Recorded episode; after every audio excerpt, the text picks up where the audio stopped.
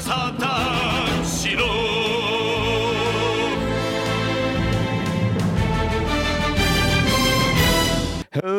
Hello, everybody, and welcome to episode 338 of the Saturn Studs podcast. I'm Kurt, joined once again this week by my um, ever reliable co host, I'll take Peter. it.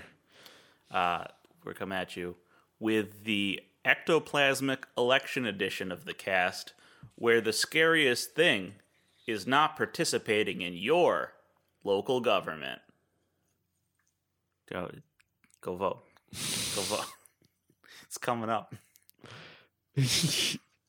I mean, Sponsored would've- by uh, whatever county is, is nearest to you. I will say that um, Election Day is a far more important holiday than Halloween, Mhm. but uh, I would we haven't cleared one yet. I uh what if what if instead of instead of the ballot, you just had each candidate go around each house with with a big pumpkin bucket and a costume? it's like voter trick or vote. And you don't You know, I'm surprised there. I mean, there's got to be rules against it as a campaign tactic. Yeah. Oh, you know think. what?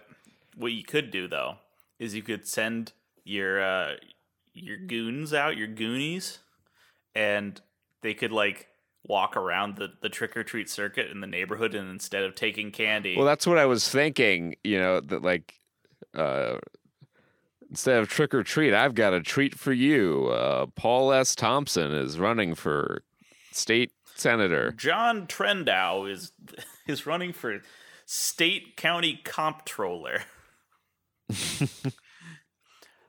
there is no record of him ever speaking on camera or on on tape. No one's thought to The record him. hospital, which he claims to be born at, has no records of his birth. Ironic for someone with such a data driven position to not have any identifying information, but that's that's just how we roll here. We swear this person does exist. It's it's one of those uh you know, it's like uh control, right? That that video game control where Yeah. it's just the the bureaucracy of the of the house is just concealing these eldritch horrors. um yeah, and we are we're coming at you live from uh you know, a place that uh I I at the time of the story I would guess would not have a democratic system being run by Intergang um Kahndaq. Yeah, I don't know that Kahndaq was ever a democracy from the way they spelled things out in That's this true. movie, which we've got. I've got at least quite a bit to, Oh yeah.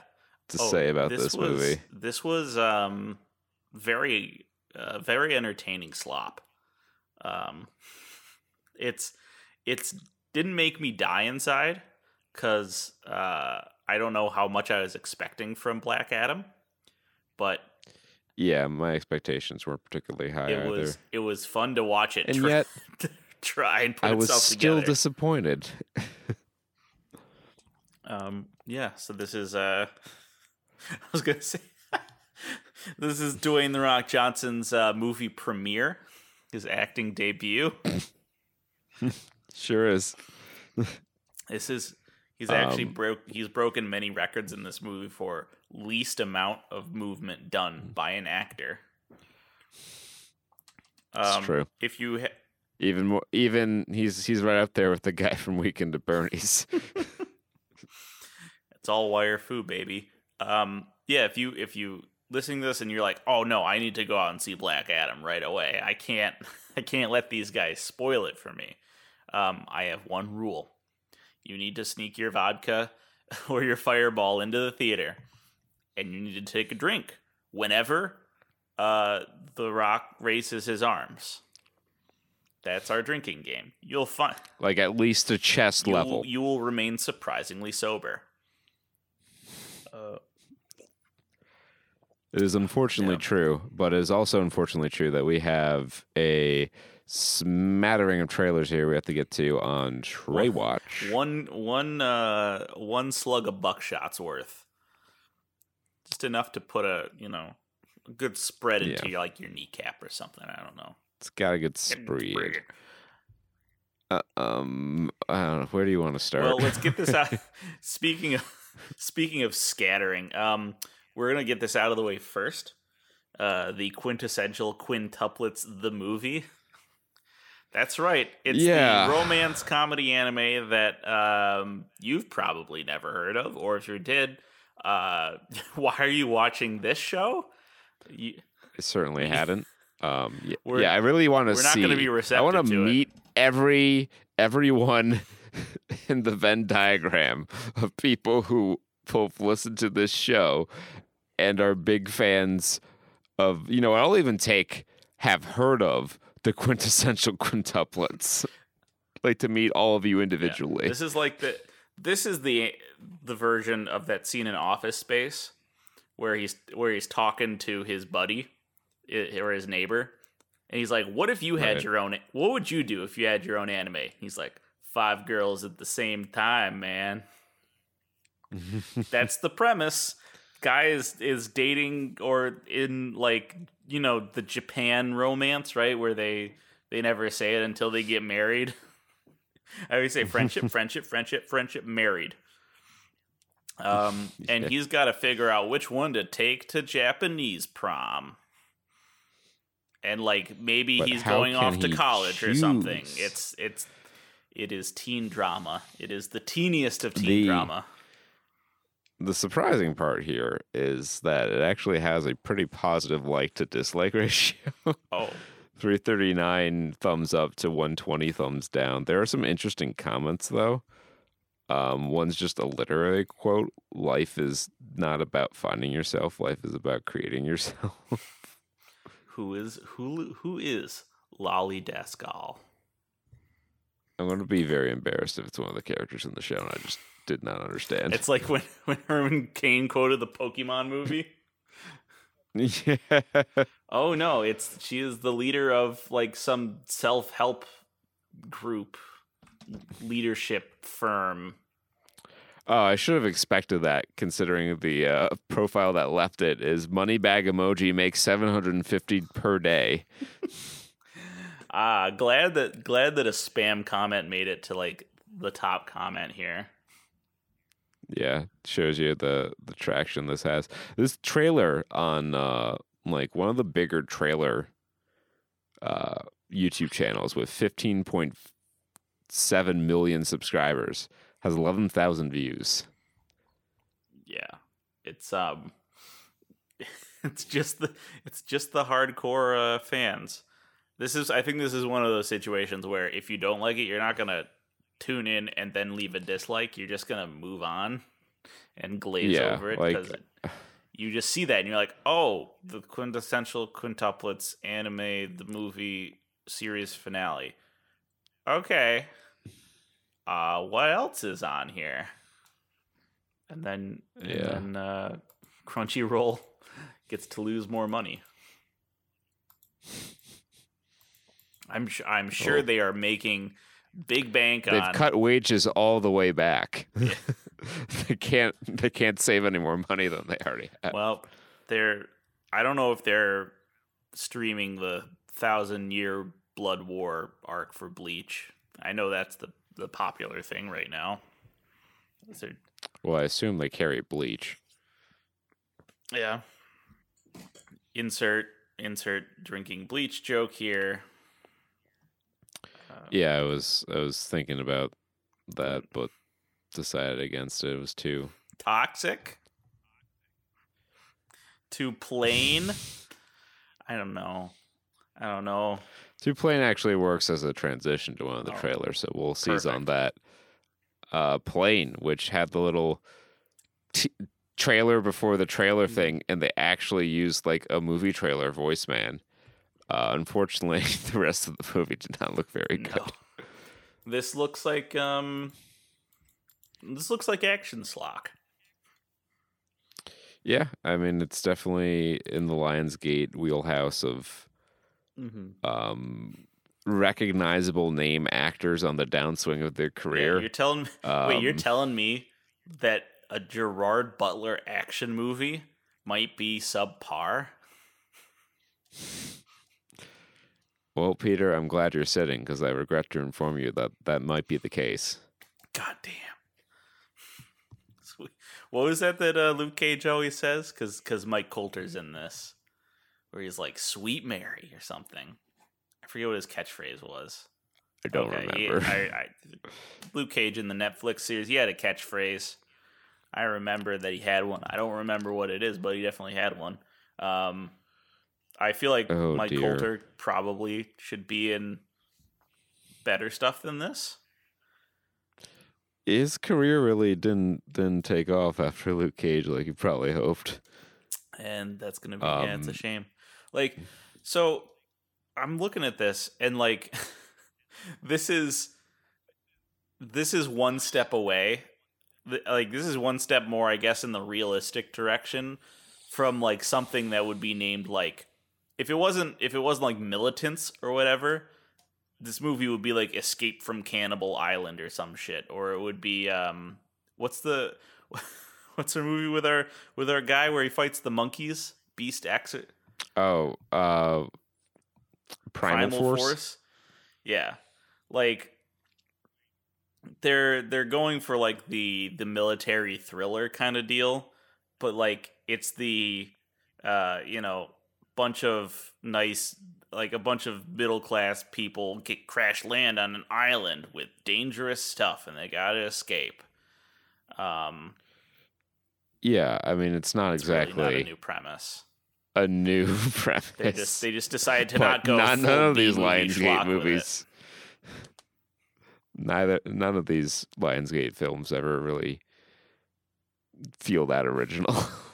Yeah, Except was Fat Man Lionsgate, that was pretty original. yeah, that was that was Um, that was at least doing something.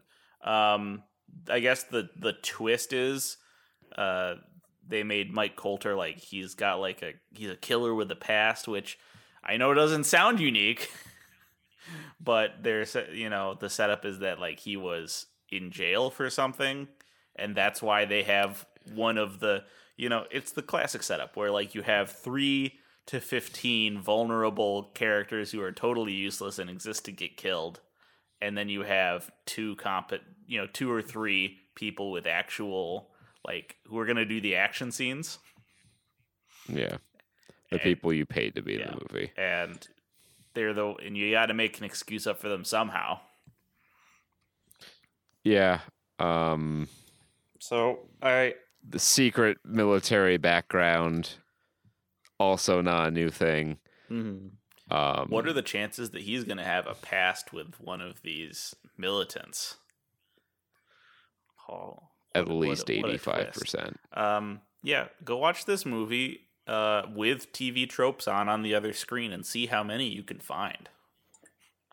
Yeah, I feel like um this will be a perfectly passable red box rental when all's said and done. If you're in the mood for some schlocky action, which there is a mood for that. It does exist. I am often struck with it myself. That's why you will find uh Death Race yep. and fucking the transporter in my DVD collection. Yeah, yeah. Um, I like this. I like this top comment for you know this action, this action adventure film with lots of intense uh, scenes, fast paced. You know, I just love Gerard Butler. Something about this man is just so calm and comfortable. Good job, Gerard. I mean, Gerard Butler, talk about a quick rise and quick fall. Like, he was huge after 300, but then fucking did nothing of quality He- after that. And even 300 wasn't a very good like movie. he was like that uh that manhole cover that got hit by a nuclear bomb right and it just soared into the stratosphere like it, it was just that one explosive moment and they've been riding that ever since um yeah. Gerard plus gun emoji equals a great movie. Yeah, Gerard Butler uh, was in a movie called Honest Citizen, Law Abiding Yes. Citizen. That's the one. And uh, that's basically the same premise as Savage Salvation. Yeah, this is um this is so so very so very boomer. This is this is like it's like Death Wish plus yeah, like law abiding citizen. It's like Taken. It's like a lot of things. Old Um, old but they managed to get like reasonably respectable actors to star in this Yeah. movie. Like it's got John Malkovich and Robert De Niro. Somehow they were hoodwinked into this. they they figured it out that they could uh they get the check here. So yeah, this is like yeah, this is old, aging actor gets to shoot a bu- he gets to shoot those drug pushers for killing his his daughter or his like son's girlfriend or something. And he's just going to kill like a bunch of pushers. Man, I they just need to slap the fucking winners don't do drugs right over the front of this thing and we are we are right at home in the 80s who Well, they they tell me that uh, the the protagonist is himself a recovering opioid addict. I wonder if they will do anything with that. uh remains to be seen. Although you know you know it's gonna be like you know it's gonna be schlock when the nail gun comes out? Yeah. like that's how you know they're just like they just want to we're just there for the kills. You're you're just there to watch people get get blowed up. Yeah, but like going to that that extent with it is dangerous. Like just not not I know that the makers of Savage Salvation don't necessarily want critiques on the psychology of uh, action movies, but I feel like you have to keep in mind that your protagonist can't like match the level of heinousness that he's endured. Otherwise, he's no longer sympathetic. Yeah. Unless again, unless you're doing something like Death Wish, where like the whole point is that he's not coming out of it, and he's he can do heinous things because that's he's sacrificing himself for the innocent person. Yeah. Um, so this is this is directed by Randall Emmett, who um, when I look at his career, uh, he uh, there's a whole section devoted to his poker career. Mm. Uh, let's see what let's see what movies he produced. Oh boy, uh, there's a whole column here of direct to video. That's good. He apparently was a producer on The Irishman. Yep. Okay, so he works with he's we've talked about this with with with Dwayne Johnson's uh and his and his directing buddy that he wants on all his movies. This is I think this is De Niro's. Um he did the Well, I actually I would say that this is actually because he's had like what two director credits, including this one. I think this was he's finally getting a chance to direct, and he's calling a favor from his buddy oh, Robbie. he was a producer on all this stuff. Okay. yes, Which means he used So his poker he- money to finance this shit. I think he's he's getting a chance to do another movie, and he's calling his his friend Bobby to help him out. Okay, that makes a lot Midnight in the Switchgrass was a, Bruce Willis geezer teaser, and that's his only other director Gotcha. credit. Yeah, no, he's he's been the producer on like Bad Lieutenant, Port of Call, New Orleans. Uh, eighty-eight minutes, escape, escape plan. Two gun. He he was a producer on Two Guns. So the thing about 88 minutes that will never not bother me is the movie is not 88 minutes long. Yeah, they had one job, uh, to make a movie that wouldn't wouldn't count as a feature film. He was a producer on Gotti. Well, I think there's there might be a slight exception to um the like has to be 90 minute rules because I know Army of Darkness the theatrical cut is only 81 minutes and that released in theaters. So maybe there's there's some ways around that. Well, I'm sure they'll release it in theaters. Like, I guess it needs to be a feature film for like the purposes of awards and like Hollywood business. Perhaps, yeah. If you're like, if you just wanted to get it in theaters and get people showing it, like, sure. I don't think the actual movie theaters like wouldn't oblige as long as you have a production studio to distribute it. 88 minutes is one hour and 48 minutes long. Uh, for those of you who are challenged in the ways of math, that is 108 minutes, 20 more minutes than advertised. Why? Why the fuck you gonna do that? Oh lord. Yeah, so he he likes his he likes his action movies and his his shooty movies. That's that's Oh, our you director know- for this, and you know, I guess true to form. Wouldn't expect Also, 30 minutes or less, similar annoyance. That's one's an hour and 23 minutes. just a just a fucking twenty nine minute film. I mean, the movie was pretty bad. I think it would have been helped by the shorter runtime.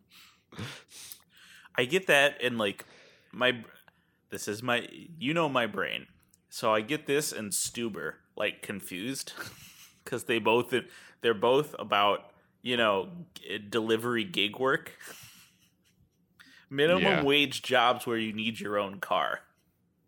Uh, That's a that's a. You've just you've brought up a challenge in my mind. Like which which movie was worse, Stuber or Thirty Minutes or Less? I I feel like I've got to put it on Stuber. I see. Thirty Minutes or Less. I think might be at least more disappointing because there were expectations. You know. Mm-hmm. Like there were comedy people in this comedy movie. You would have thought that'd be funny, And but weren't. yeah, I I, I guess in I that mean, respect, Stuber just yeah. had Kumail Nanjiani, whom you know you may or may not find was- funny. Yeah, he's a comedy person. I wouldn't call Dave Batista a a comedy personality, uh, nor would I. although he, he like he's been play he's been put in those roles as like he's I feel like he's not the one who makes jokes. He his character like He's the one who who is joked about. Yes, Yes, his whole character in comedy movies is he he just doesn't do like nuance, and and his character isn't like he looks like he's gonna beat you up, but he just says things instead, and it's like what he looks tough, but he's not entirely gonna punch you. That's funny. That's jokes, guys. That's comedy gold.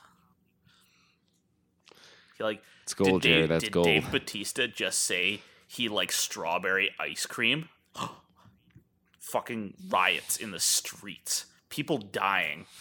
Like like Joker gas just was released into the audience.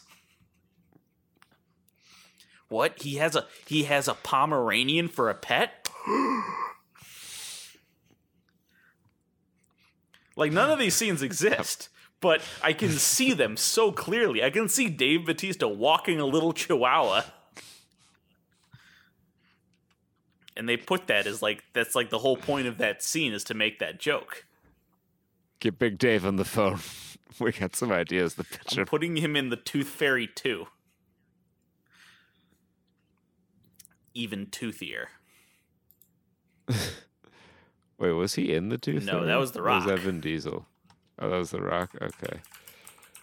Why did I think that was Vin Diesel? Vin Diesel was in some other stupid movie like Um, that. The Pacifier, maybe. Yes. Yeah. Yes. I want. I'm now. I'm curious. You got me curious. Oh, there was a looking up Dave oh, there was a Tooth Fairy too. I think no, that's just the OG Tooth Fairy. Like I, I appreciate the the concept. Like someone really probably had a they really love their concept for that, where he's like, oh, he's like a hockey player because they knock their teeth out. I'm like, oh, that's like creative or something. I think they worked backwards from Tooth Fairy to get hockey player Peter. I don't think it was. Um. Oh, okay. There, there we go, kids. All right, Kurt. I'll give you. I'll give you three guesses. You can't look, but I'll give you three guesses who the manly character in Tooth Fairy Two is.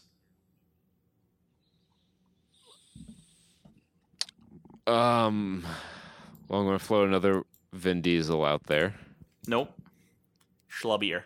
Um, Flubbier. Yeah. Schlubbier. Vin Yeah. Diesel. Flubbier. Um, Tim Allen. Getting close.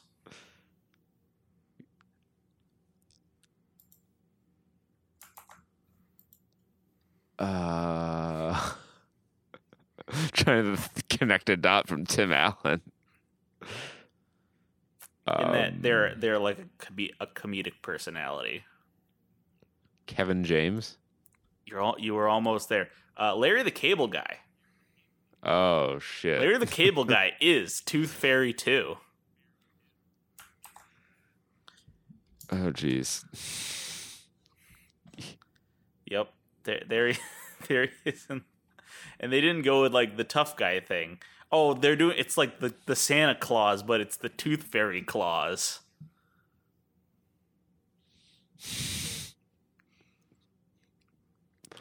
I ever meet if I ever meet this man, I'm gonna I'm telling him. Man, I loved you in the Tooth Fairy too. Yeah. Oh my god i'm i'm just in i'm just in disbelief um so let's not dwell on this trailer anymore not tra- on savage salvation Yep. um That- let's move That's what you signed up for. let's move to taurus um now you might get this confused with tar because it's a movie starting with the letters tar about a a pale white musician with bright blonde hair who is gifted yet troubled and has a psychological breakdown. You might get those confused. But this is a different this is a different movie. Different movie with those attributes. Um this I guess this is has MGK as the main guy. Um I didn't even watch this trailer. Yeah, so the the know premise is like he's a I, he's playing fi- MGK plays fictional MGK. Um, he's a he's a popular musician, rock star, you know, platinum records, all that jazz. But he's troubled because the fame has gotten to him and it's straining all his relationships, and he feels dead inside. Say it ain't Wow. so. So Thought being famous would would be awesome. I didn't know there'd be consequences. who knew that the world of of entertainment could be dramatic so so that i mean that's it like it's Yeah. watch him trash a room because he's like upset with his life Yeah. Um. Next up, we got the Pale Blue. Uh, Netflix paid Christian Bale's price tag, yep which means they they needed to funnel a lot of money into the budget this year. i will say when i watched this on my phone this wasn't as good looking as it was when i watched it here on the monitor like the color i can see they put a lot into the color grading on this um I, I feel like that's because your phone has all kinds of screen issues. think you might be a little past due for an upgrade there, pal. just maybe. Uh, but you know, the color blue stands out. Who'd have thunk in this in this pale blue eye trailer? Um, yeah, no. Christian Bale said, "I want to do a Revenant. Put me in the snowy in the snowy north in the woods. We'll do a we'll do an 1800 story." So they're adapting uh, an Edgar Allan Poe story, which I have not read. I don't know about this one. but I'm sure it's very Poe. Yep. Uh, yeah. So Christian Bale in a Victorian setting. Mm-hmm. Not exactly new ground being tread there. Um, Here But- we are.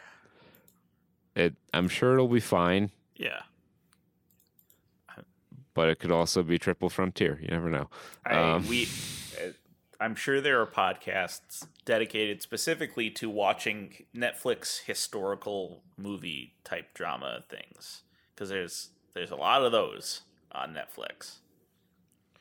Yeah, well, there's there's a big market for that. Women are crazy for period dramas, Yeah, and and women watch. or I would I would venture to guess women make up the majority of Netflix's active users. I I wouldn't be one to say. I have heard that they are the uh, they are the top consumers of true crime, and that does make up a lot of Netflix's Yeah. content. And that you know, I, I feel like the fact that they make so many, like every streaming service makes so many docu series about serial killers. Mm-hmm. indicates to me that women are the uh, the prime demo for streaming services because women love serial killers for whatever reason. Your average woman, not not all women, obviously, everyone's an individual, but in mass, if you if you rounded up fifteen women, if you got Mitt Romney's binder full of women, there would probably be a solid eighty-seven percent of those who have a uncomfortable fascination with serial They would- killers. so you're saying they would be happy to f- have found themselves in a stalker's binder full of women? I don't think they want to be a victim of a serial killer. I just think that they're fascinated by serial killers. Part of me thinks it might be just like so they know what to watch out for because most most serial killers victimize women, probably because they're easier to kill. Your girl is easy to kill. oh, I I got no clue. What I'm saying, all I know is, guys, customize your trash bags. When you dismem when you dismember your victims, make sure they go out in style. here's here's my advice to every serial killer. Um, when you're getting rid of the body, make sure you dug a really fucking deep grave because that's how they seem to get all these guys. They find a body in a shallow grave. I feel like if I were gonna kill someone, the first thing I'd do would dig a real deep hole, like past past the six feet they'd be looking for. They'd be like, ah, no one digs a nine foot grave, but you you would have dug a nine foot grave, and that's how you got away with it. Gotta watch out for that. Uh, all, all you gotta do is you gotta beat the ground penetrating radar. They'll I, they'll bring it out, but if you put enough, Just, ju- you just want to hit that water table. You hit that water the table. body will be carried out to sea. talk with your landscaper learn how to pull up the the mulch pull up the pull up the uh, peat and grass layer without disturbing it any good greenskeeper will tell you they'll know how to do that for you and they literally will not care. so that's your that's your murder tips your date your weekly murder tips from us From two people who have never killed anyone before. um where where do we go from here Um, we- uh, let's talk about the Son, I guess.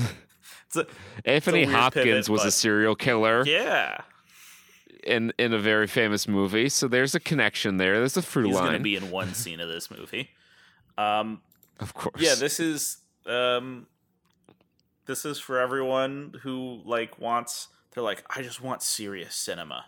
They're like guys this is this is 100% grade a just serious cinema for those who who want to think all the way inside the box. Yeah, I mean, when they do the trailer here, they they make a lot of emphasis about how nearly all the leads have been Academy Award winners or nominees, and um, it's from Sony Pictures Classics, which is a little presumptuous, I would say. Sony. it's never too early Let's to wait for the reviews. classic instant classic. Just add people. Um, yeah, I mean, it's in the father. We've talked about this before. There was a teaser, which was basically the same length of this trailer. And from my recollection of it, which admittedly is not great because it's not particularly memorable to me, um, it was 90% the same scenes. Yeah. So we we won't dwell on it too much.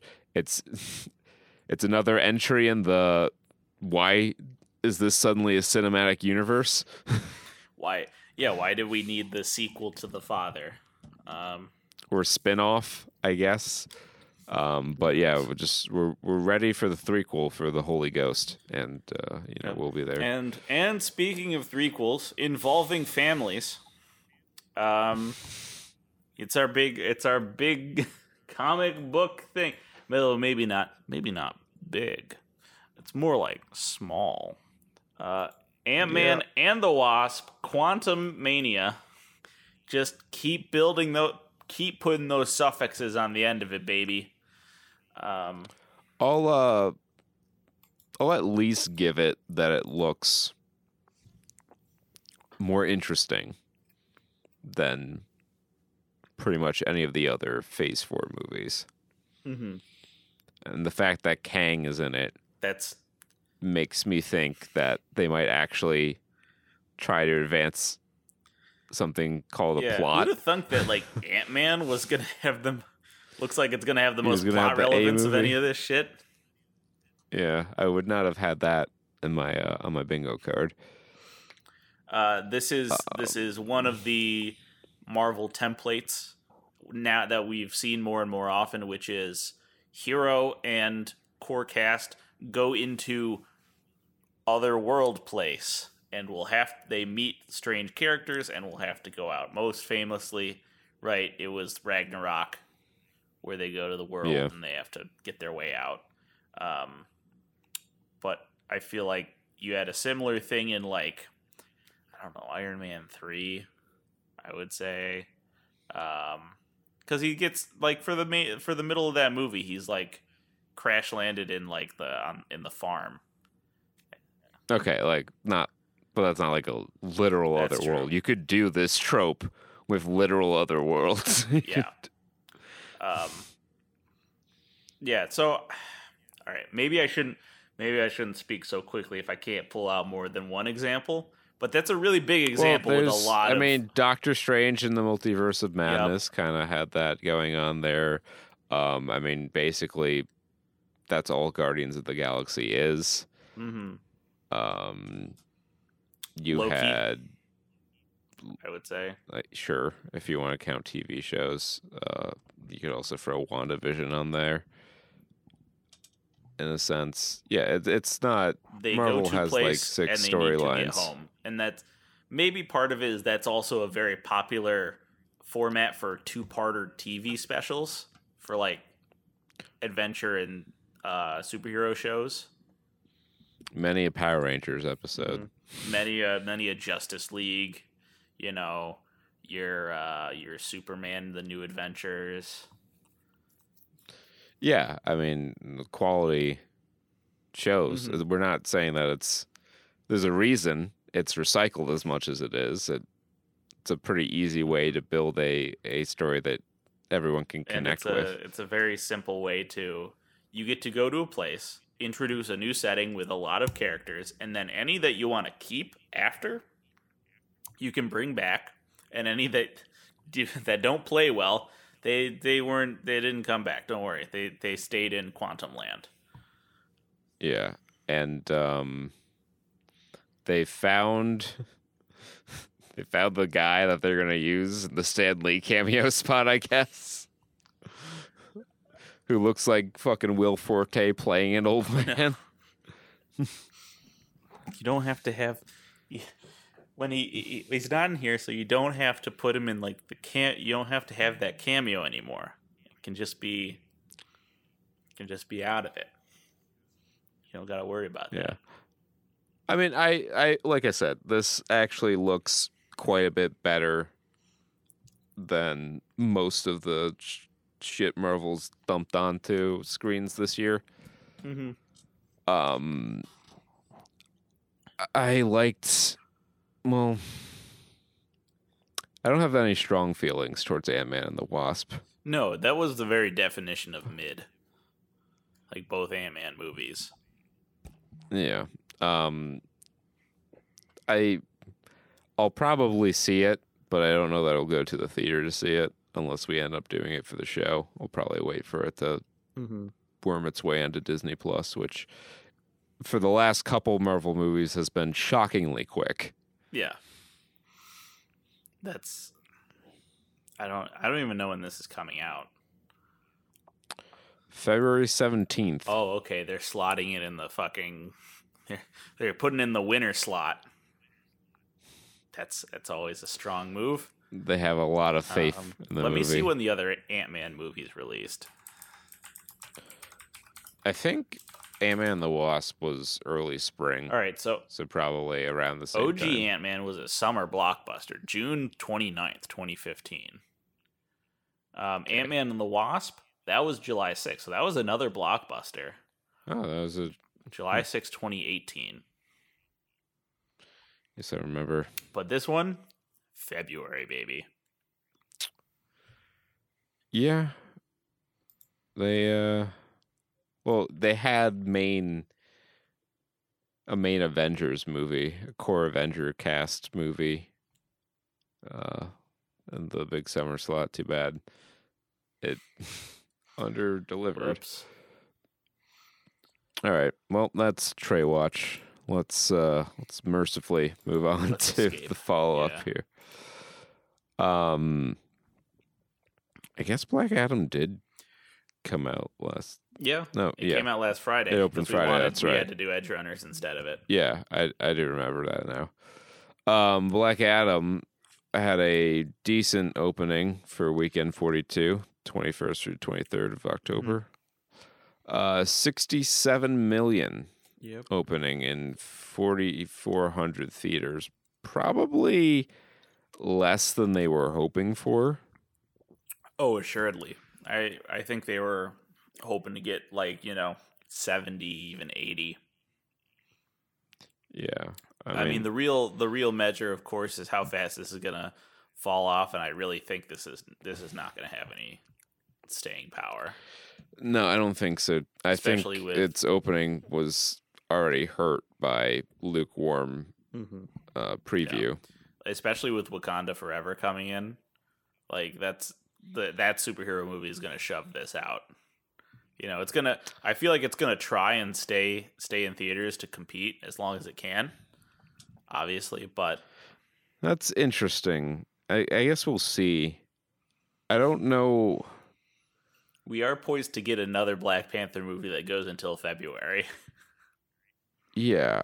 I mean, I guess I wouldn't bet against Black Panther, but there are a lot of people not very happy with the direction that movie took.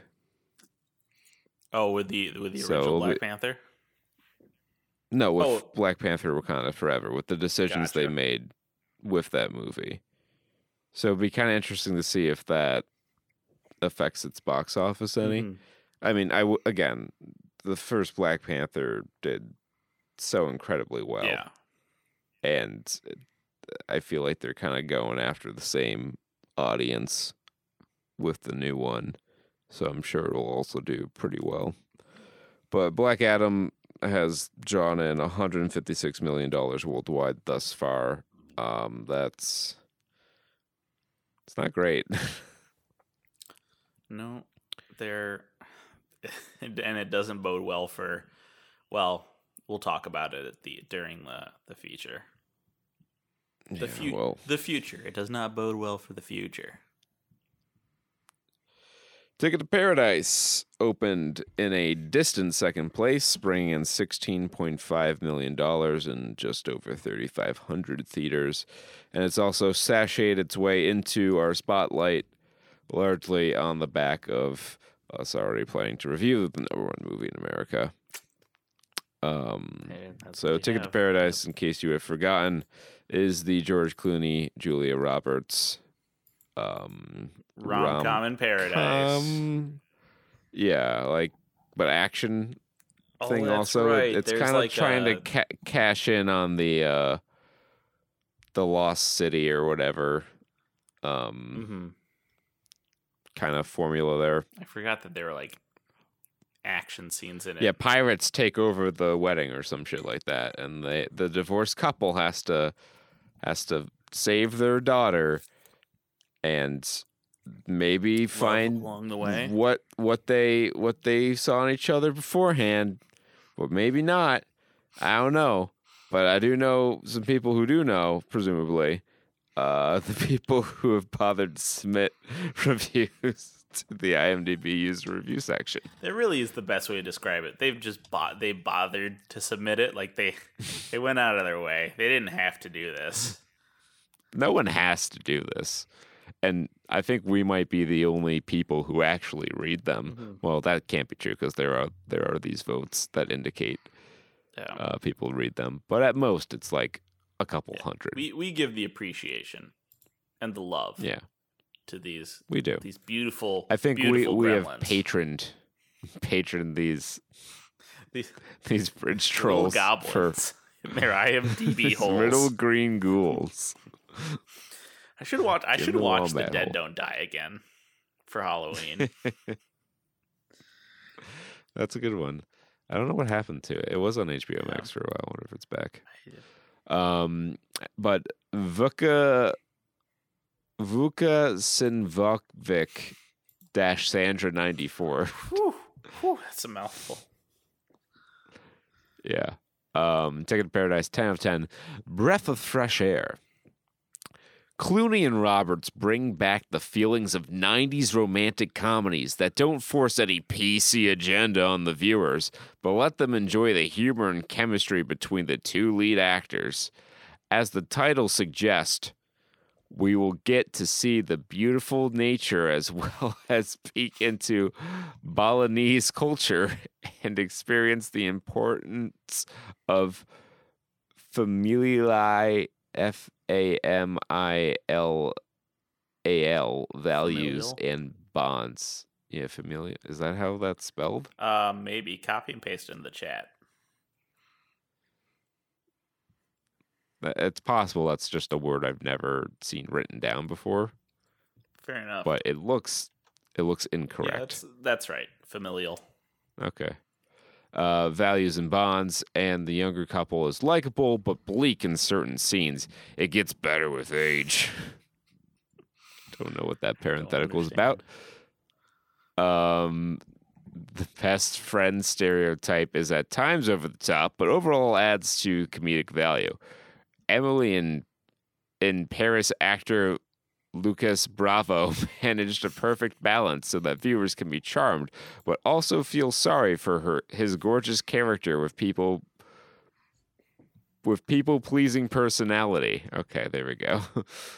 Although the supporting cast understood the task, the leading actor's charisma blew us away. Oh, there's two of them, I see. So it's it's Vuga and Sandra. Oh. Uh, the score is according to the genre rom com treasure. Is there a, a genre specific score for rom coms? Apparently. and only this only this duo knows it. yeah.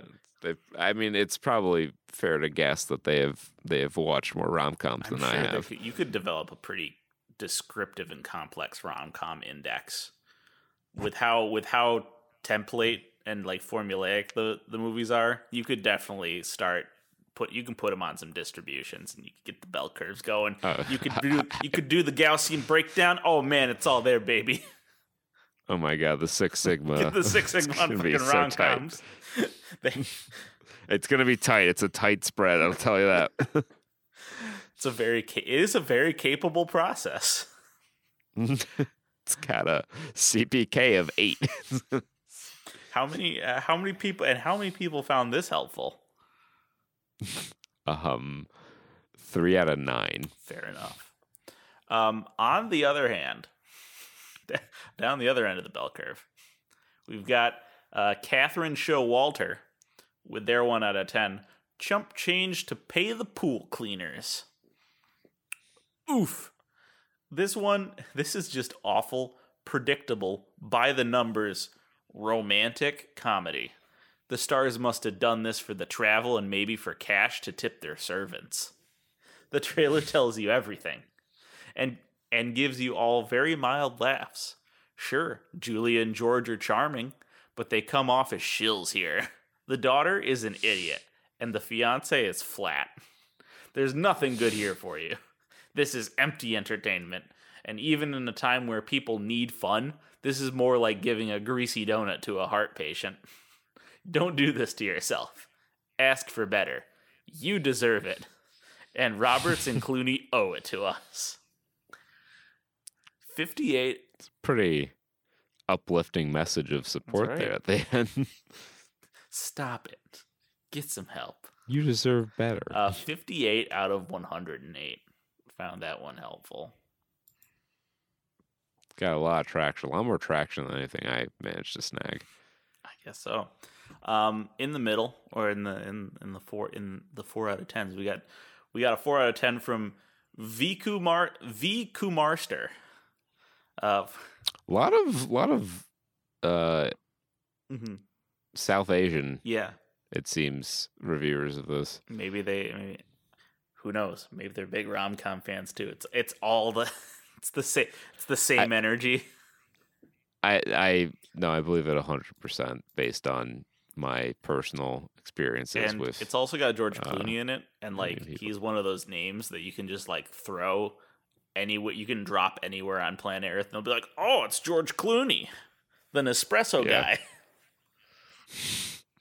I will never forget the the slew of Nespresso things with him. But that's not what this review is. This review is four out of ten. Ticket to hell. Uh oh. seems a bit dramatic. Uh oh. No, it's actually paradise. Take a constantly squabbling couple living in some city. They were divorced X number of years. Their daughter is graduating from college. Now both have attended the graduation ceremony and both catch the same plane, goof, to her vacation, which is in Bali. But first they attend the graduation and again get seats alongside each other. I don't see I'm trying to pronounce that as best I can, but the actual like formatting is all caps words with double Right. asterisks on both sides and square oh, brackets dear. surrounding it. I there is no humanly way to to pronounce it. Like it looks like it looks like this. Um and get seats alongside each other. It's not funny at all. Taking pot shots at each other in public is ridiculous and embarrassing. But these are multimillionaire stars. So this becomes a Fucking embarrassing. so this becomes a billboard for Bali, a tourist's heave, and seaweed farming. But first we have the daughter and her friend swimming. And we have love at first sight. A waste of time. Four out of nine found that helpful. Couldn't have said it better myself. Let me just do a quick geography check. Okay, yeah. Bali's in the South Pacific, so that's not why there's so many. No, maybe I could see maybe that's why I there's some South. That is technically South Asia, or is it North Oceania? I Where does Asia begin? Oceania, or vice versa. The, some the way some that, experts that do makes say the ocean, but there's the Indian Ocean. Like, what do you call? So, yeah, Oceania is a region of the Earth, but they don't. uh, correct. It's a continent. Yeah, I guess it. I guess it is a continent. I just It's the proper name of the continent because the in if you went to American public school Yep. in the 90s, early We learned 2000s, you've learned the continent's name is Australia. Uh, funny thing about that though is there are countries other than Australia kind of hanging around there. in the continent there, so they it's more correctly known as ocean. Very sad that the body of water that is common between all the islands and land masses in Oceania is not called the Oceania Ocean. But Missed opportunity. you could break ground here, guys, or break water, but maybe not break wind. All right. And don't break your heart. Sanjeev Hari Haran um, with his 9 out of 10 review. Ticket to Paradise. Good movie. First of all, great to watch George and Julie after such a long time. Secondly, a good Hollywood movie after a long time, and that being a rom com. Could have been a tad bit crisper and shorter, but George and Julia run the movie from start to the end and control the script to the T. They're as refreshing as one saw them back in Ocean's Eleven. Actually, it's just Ocean Eleven. That's, that's written. where Oceania is. It's in the eleventh ocean. It's an Ocean Eleven.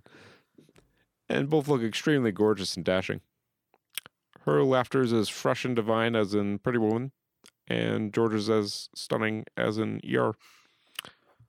Great to see them after the Ocean series, Money Monster, and August, Orange County.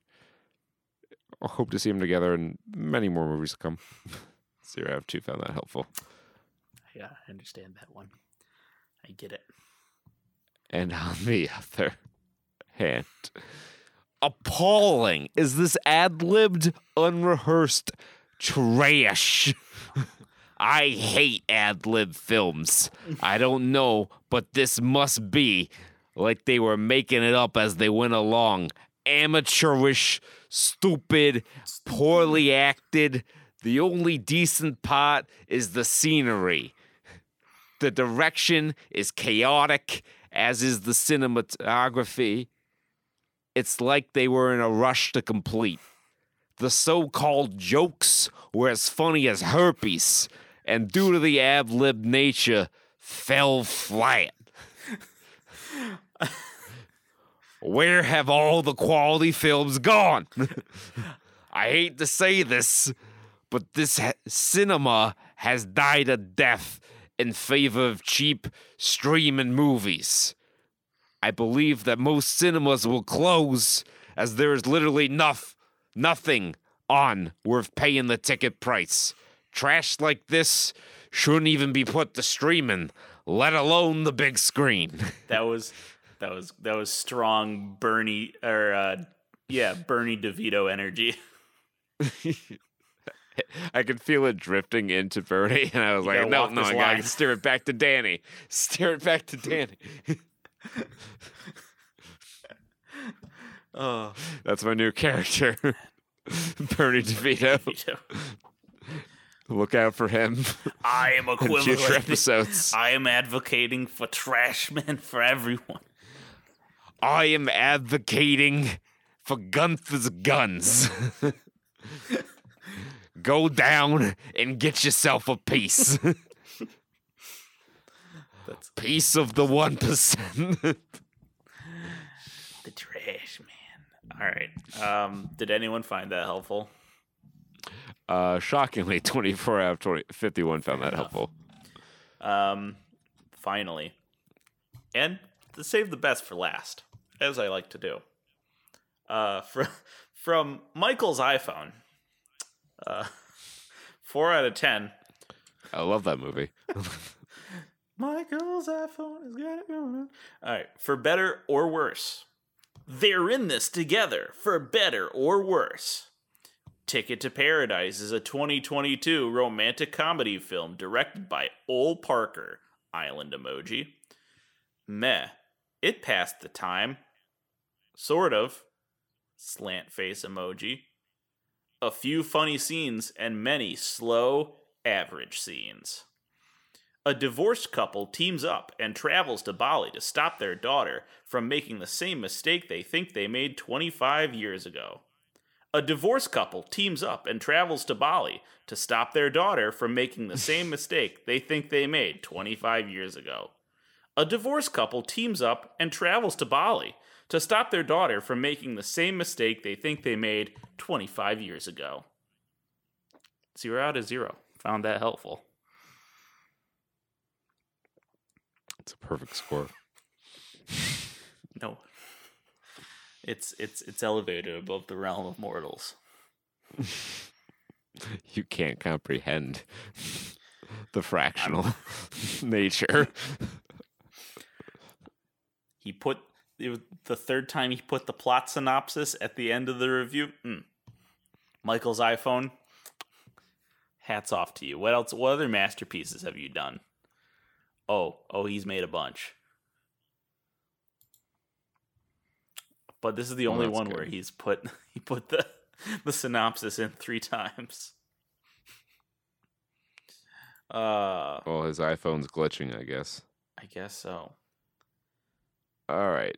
Um Smile Outlast Halloween Ends, which dropped a staggering 80 I'm getting ahead of myself. Smile brought in 8.4 million dollars, down 32.6%. Yeah, yeah, yeah, yeah.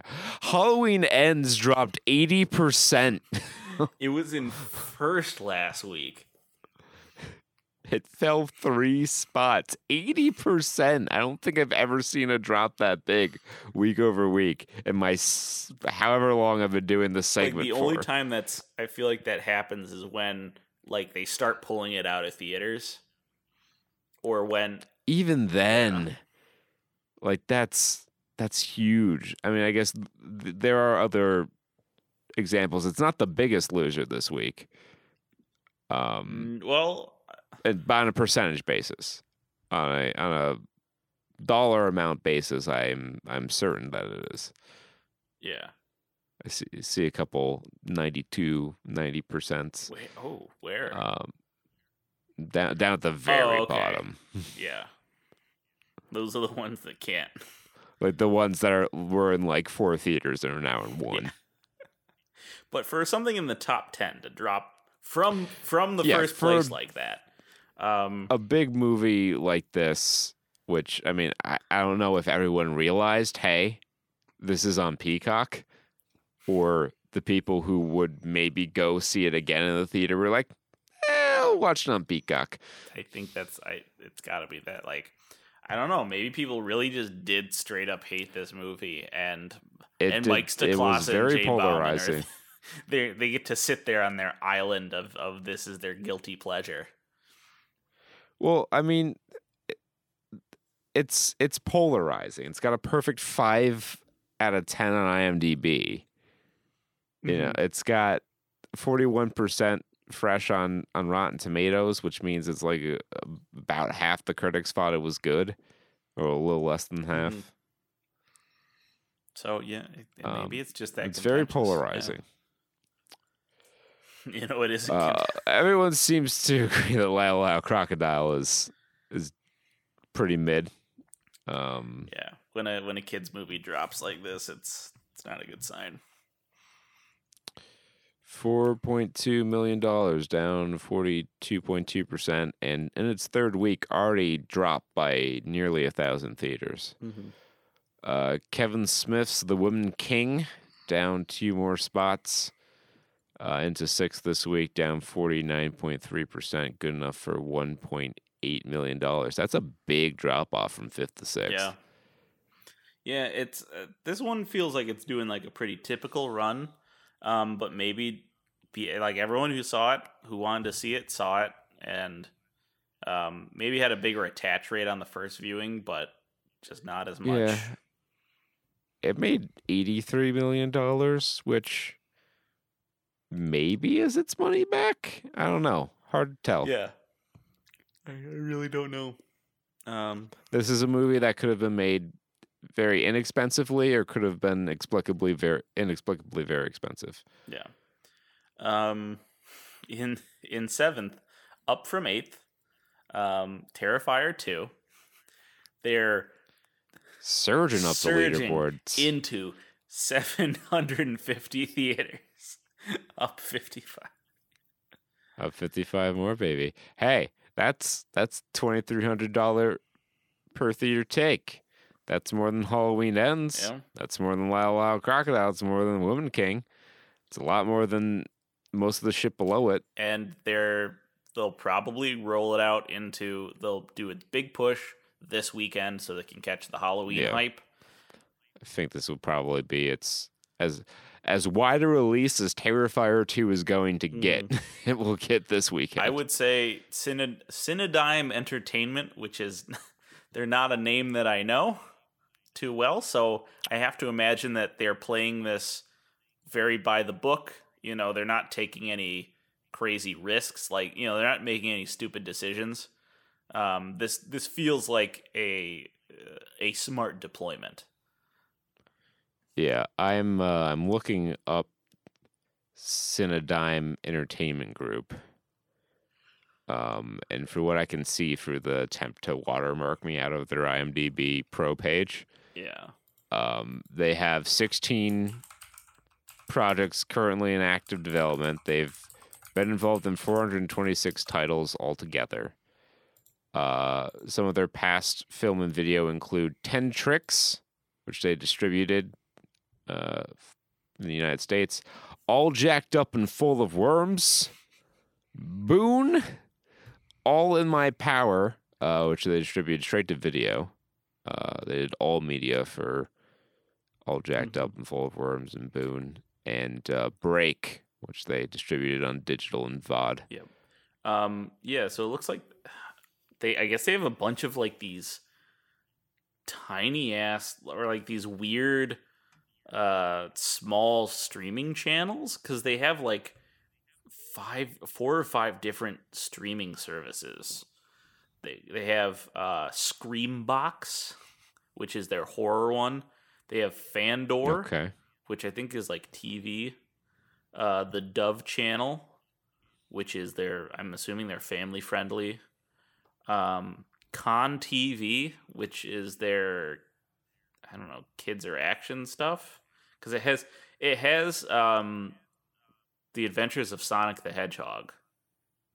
Like it's you know the Sat the Saturday morning cartoon Sonic. They also have Docurama, which is their documents, and of course their a Bob Ross channel? which one? the Bob Ross channel, Oh, where I guess they just continually air the joy of painting. Oh, they also own El Rey Network. This Okay, is so, so- weird. Cinedigm is, Okay. I guess, a pretty large company. So it looks like they're like a parent company to a bunch of these things, or like they're uh they're what they're like a service for for streaming. no, I think these are just. I think they're like Viacom, and that these are the the channels that they own, and they license them out to other people. Like El Rey Network, that's a real channel that you can get on cable. Yeah. Real Madrid. Oh yeah, no. If you go to their networks tab, they have their whole list of all their channels, and they're so okay. They they own Retro Crush. They own Kokoro, which is like the little the, the little kid show where you watch like Coco Melon, I think. The the Elvis Presley channel. Real Madrid TV. Yeah. the country yeah so okay they they own like the the cable channels that sit between 800 and 1250 in your box. the ones that you you pay all those that money for. Uh, but yeah, Terrifier 2, terrifying up audiences to the tune of $1.76 million. Uh, Don't Worry, Darling continues its drop down two spots into eighth, 61.2%. On that, it brought in all told eighty three million dollars. Uh, probably a little less than forecasted. Amsterdam continues its huge drop down another four spots down another 70%. Already ditched out of 1,200. yeah that's Theaters. that's arguably worse than halloween ends because halloween ends well i don't know that's a that's a question is it worse to get dropped out of all those theaters and lose your box office or is it worse to stay to still be in there. I think it's worse to still be yeah, in there. you're still sinking and money lose all that money. into um Yeah. uh what you- And it, it shows like at least like if you're dropped out of the theaters and your box office goes down, be like, well, you know, yeah, we didn't have the, the theatrical presence to really bring have a strong weekend. Halloween has has no such Yeah. excuse. But I mean, if you're asking if it's worse to be Amsterdam or Halloween Ends, Halloween Ends made like a hundred million dollars. Amsterdam made like twenty two. Yeah, it's this. I don't. This was a weird foray for for Walt Disney. Yeah. Um, and then Running out the top ten triangle of sadness. and there, this is their full rollout. They, I think, this is probably as wide as they're going to go. I because it's been three Yeah, well- weeks. I don't know if they're going to try to spread it out any further after this. well, two hundred eighty theaters is such a small amount. I, I gotta figure that they they want to at least get into five hundred. Mm-hmm. Like I don't know what the I, I I wonder what the share we should look this up sometime or I should look this up sometime what the share of like indie theaters is or art house theaters that you know aim to show independent movies over big studio blockbusters not to say that neon isn't like a fairly big studio Well, they're a smaller company. That's definitely fair to say. Mm-hmm. but And I think they're just a distributor. Yeah. So I, I should look that up to see like what share of theaters in this list fall under things like Cinemapolis does in, in my hometown. Um, Yeah. And you know what this means. So so you know what this all means though. We just talked about the top ten, and we did not say Top Gun Maverick because That's they're true. they're pulling out. pull out, pull out, Maverick. We're going home. Uh, it's in It fifteen. happened. It finally happened. 22 weeks on, and it drops out of the top 10. Paramount, you are they're fucking they're popping the bubbly. They have a little bit of bubbly. Um, I mean, they're rolling in. That's impressive. It's one of the more impressive theatrical runs that I have borne witness to. Good, good on all the people who took the the incredible risk of betting on Tom Cruise to make a a hit movie. It's never been done before. It was it was very Those, bold. ve- those venture capitalists out there on the edge. Um, I don't think a VC would ever put money into a movie. So, so you know, and then we'll get the DVD releases, of course, or the Blu-ray. I guess it's the 4K Blu-rays. Um, it's got to already be out on Blu-ray. Probably. For fuck's sake. get your da- get your dad and grandpa this for Christmas.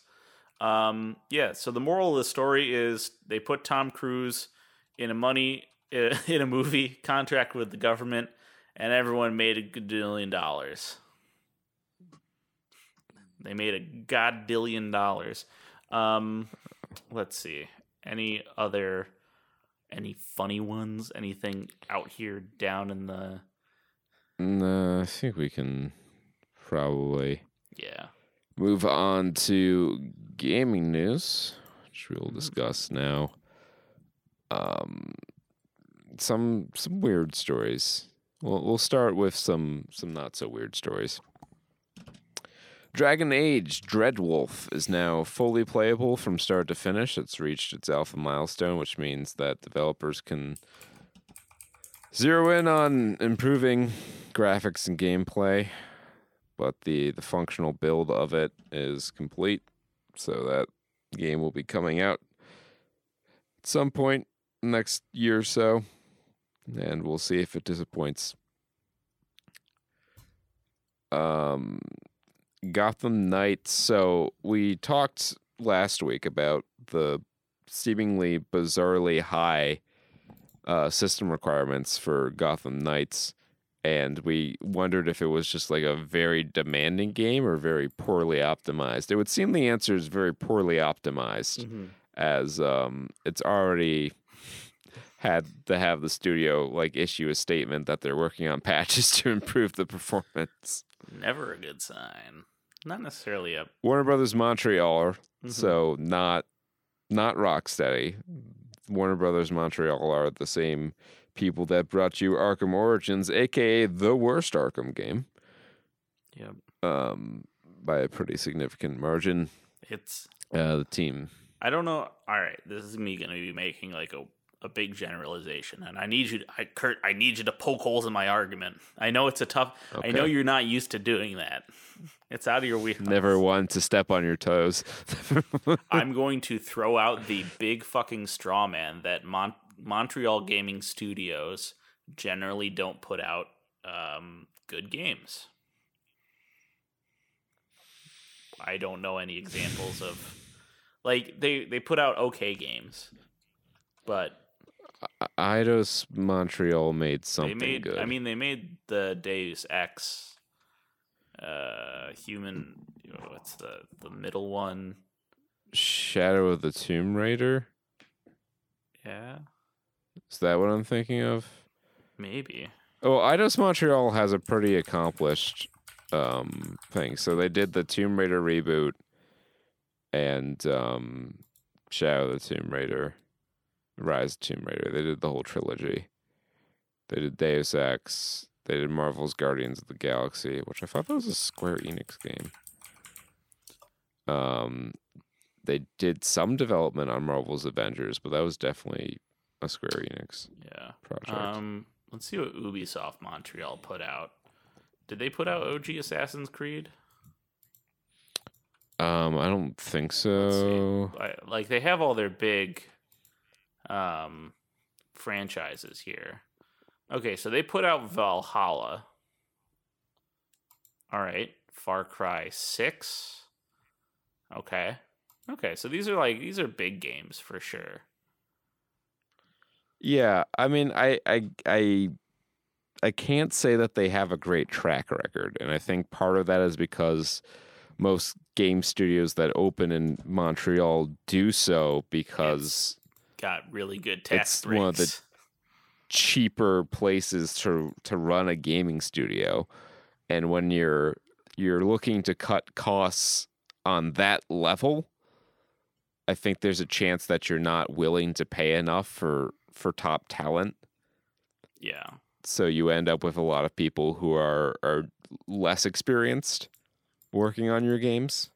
I'd believe that. This is this is just pure Yeah, and conjecture. that's why I threw this out in the first nothing place. to back like, this up. you know, Montreal is it's such a big place for a lot of game studios because of the the financial The incentives. the in- and yeah when you're not, you know, when that's the driving force behind building your game studio there, that's going to be the driving force behind a lot of things that happen at that game studio.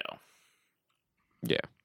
I think if if if I had to to take a guess as to why it seems that way, that would be my guess. That you know they they they don't really pay competitively Yeah. and don't attract top talent. Um, But uh yeah. I will I did Yeah. see one thing on the Ubisoft Montreal site that looks looks a little nifty. Uh, I haven't I haven't heard anything about this or seen anything about this. Roller Champions. It looks like Hmm. um it looks like fucking rollerball, where it's you're doing the roller derby laps, but it's got like the hoop from um uh the hoop from Road to El Dorado, where it's like the side up on the wall and you have to throw it through the old uh, hoop there.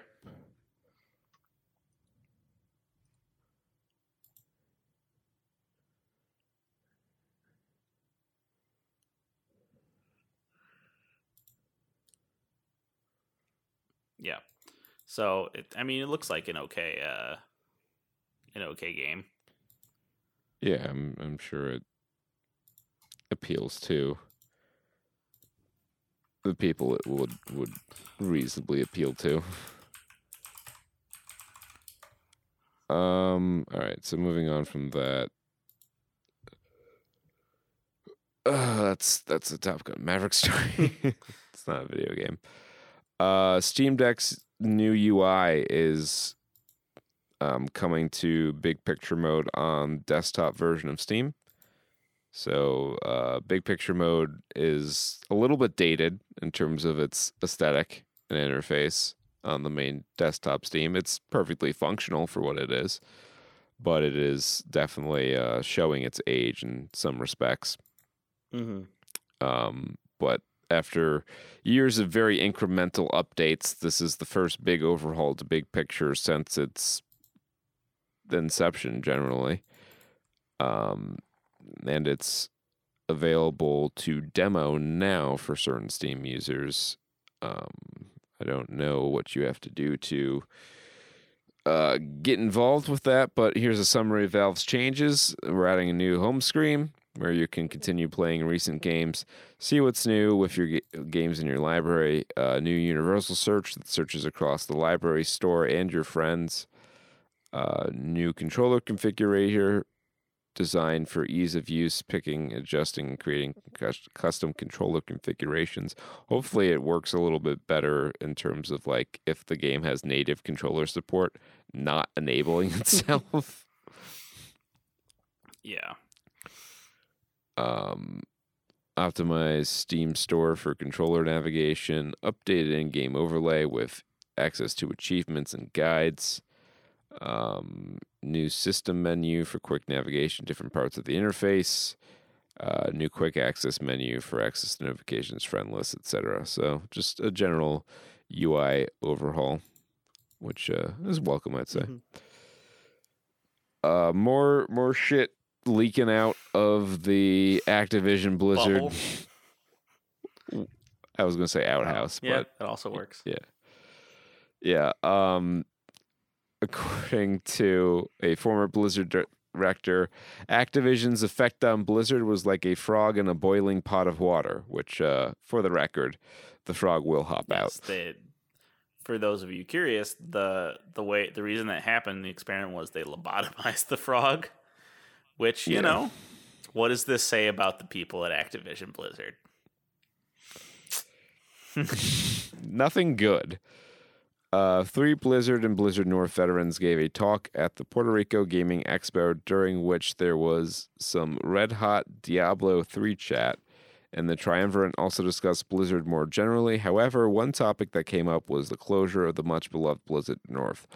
Blizzard North, originally founded as an independent studio by Diablo creator David Brevik, was once was one of the very few studios that was able to effectively work with Blizzard in an era where most external projects got canceled. The decision to close the studio in August 05 still rankles some to this day.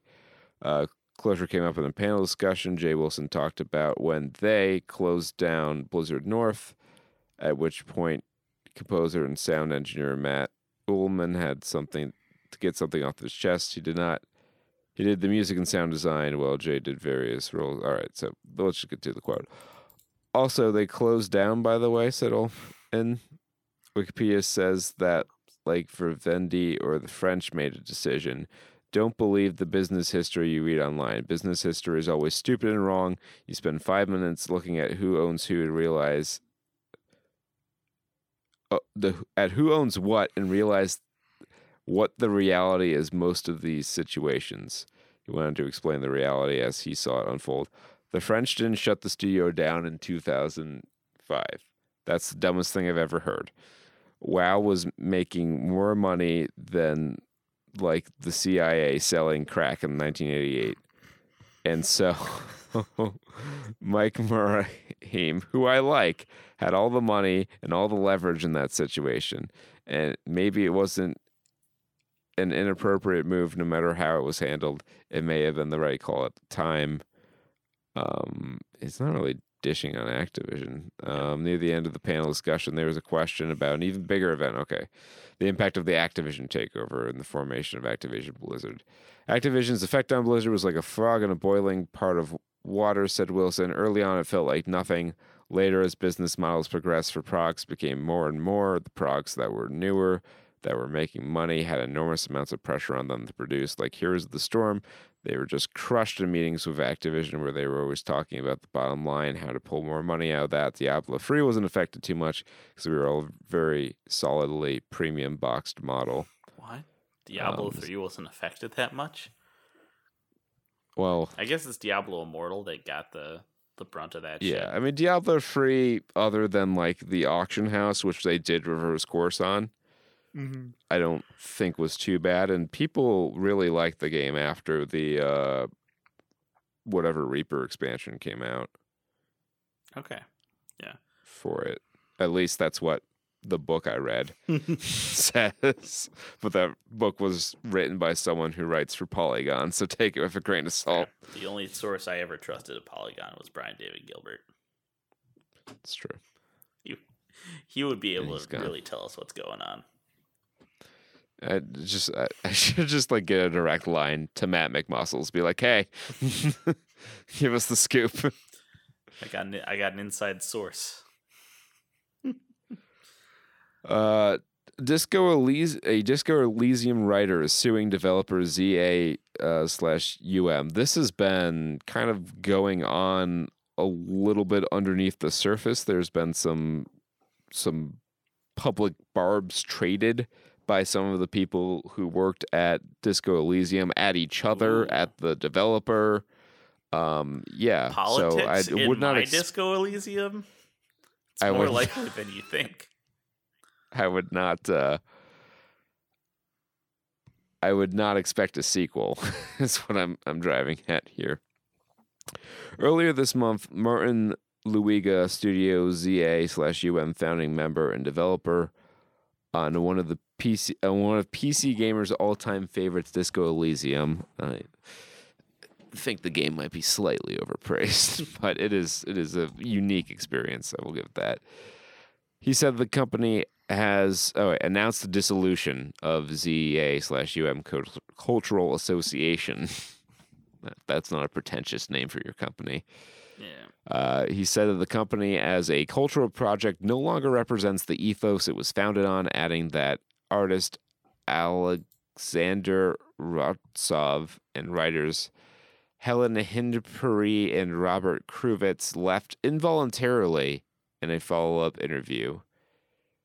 Luiga said that the three were fired on false premises, implying that legal action against ZAUM was incoming. Now, as reported by Tech News Space, that does indeed seem to be the case, as seen as the as on the Estonian Ministry of Justice site, R- Rajiji Tetaji, writer Kurvitz has filed suit against ZAUM on behalf of his own company, Telomere OEU. So I wonder I wonder how much of you know, like Revachol and all that. I assumed it was a fictionalized Yeah. uh, country and all that. I wonder if how much of it's based on like Romanian history. I'm sure I'm sure there's some, probably some illusions taken, but I, I really don't know for sure. Yeah. But uh, yeah, so enjoy Disco Elysium because Disco Elysium 2 probably not going to happen. Economic boogaloo. yeah. Um, Fallout 4 is getting a 3 4K update next year, so you can enjoy the the second worst Fallout in all its glory. Oh, good. Oh, is is it worse than Fallout Three? Yeah, yeah, probably, Yeah. probably. Um, and uh, on the t- staying on Fallout, there's a Fallout TV show in the works. That's happening. Yeah. Works. With- Um, it's got a trailer and everything. Walton. Uh, Todd Todd Howard talks about about the show. um, it's the 25th anniversary of Fallout, and they're rolling out a series of short videos containing any interviews with Todd Howard and Tim Cain. You know, the people responsible for creating Fallout. Definitely. Oi. Uh, yeah, the show Uh, is uh, it's got Walton Goggins in the lead, or one of the top billed. Pretty good Yep. choice, I would And, say. Um, the other Nolan. Yeah, they couldn't get Chris, so they got Jonathan. Johnny Um, Boy. Jonathan Nolan has co-wrote uh, most of Chris Nolan's movies, Mm-hmm. And um, he has experience in television. He's the creator, and he wrote 36 episodes of Westworld. I don't know how many episodes of Westworld there are, but um, seems he wrote a good good chunk of them. He's also created the television show Person of Interest, and was a writer on 103 episodes of that. Um, So he's he's got. I mean, so he's got creds. I, I, I, we're we're surprised that like people of prestige are signed on to this project more so than like shitting on it. and Now I think you could do a Fallout show, mm-hmm. and I don't think it would be that hard to do it in a way that would be pleasing to everyone. Right. I it is important the way we've been wording this is important because of course having prestigious um, cast and crew and production values um, is no guarantee of quality in the end. Yeah. It, It- they're they true. can be strong indicators, but um I just I think of I think of Star Trek. You know, uh, although I will say the the Kurtzman squad was uh one of one of the downfalls on that one, but you know, they they had a lot of production value. They had a lot of a lot of Yeah. classic actors who did other good Star Wars stuff and uh Star Trek. Yeah. And uh yeah, and, and we all know how that turned out. Well, I I would say that the movies, like at least Star Trek 2009, Yeah. while it's not really like Star Trek in the sense that most people view Star Trek or Old Star like Trek, purists yeah. view Star Trek, yeah, it, it's an entertaining enough movie. Uh, Into Darkness sucked, but I thought Beyond was that the third Yeah. one.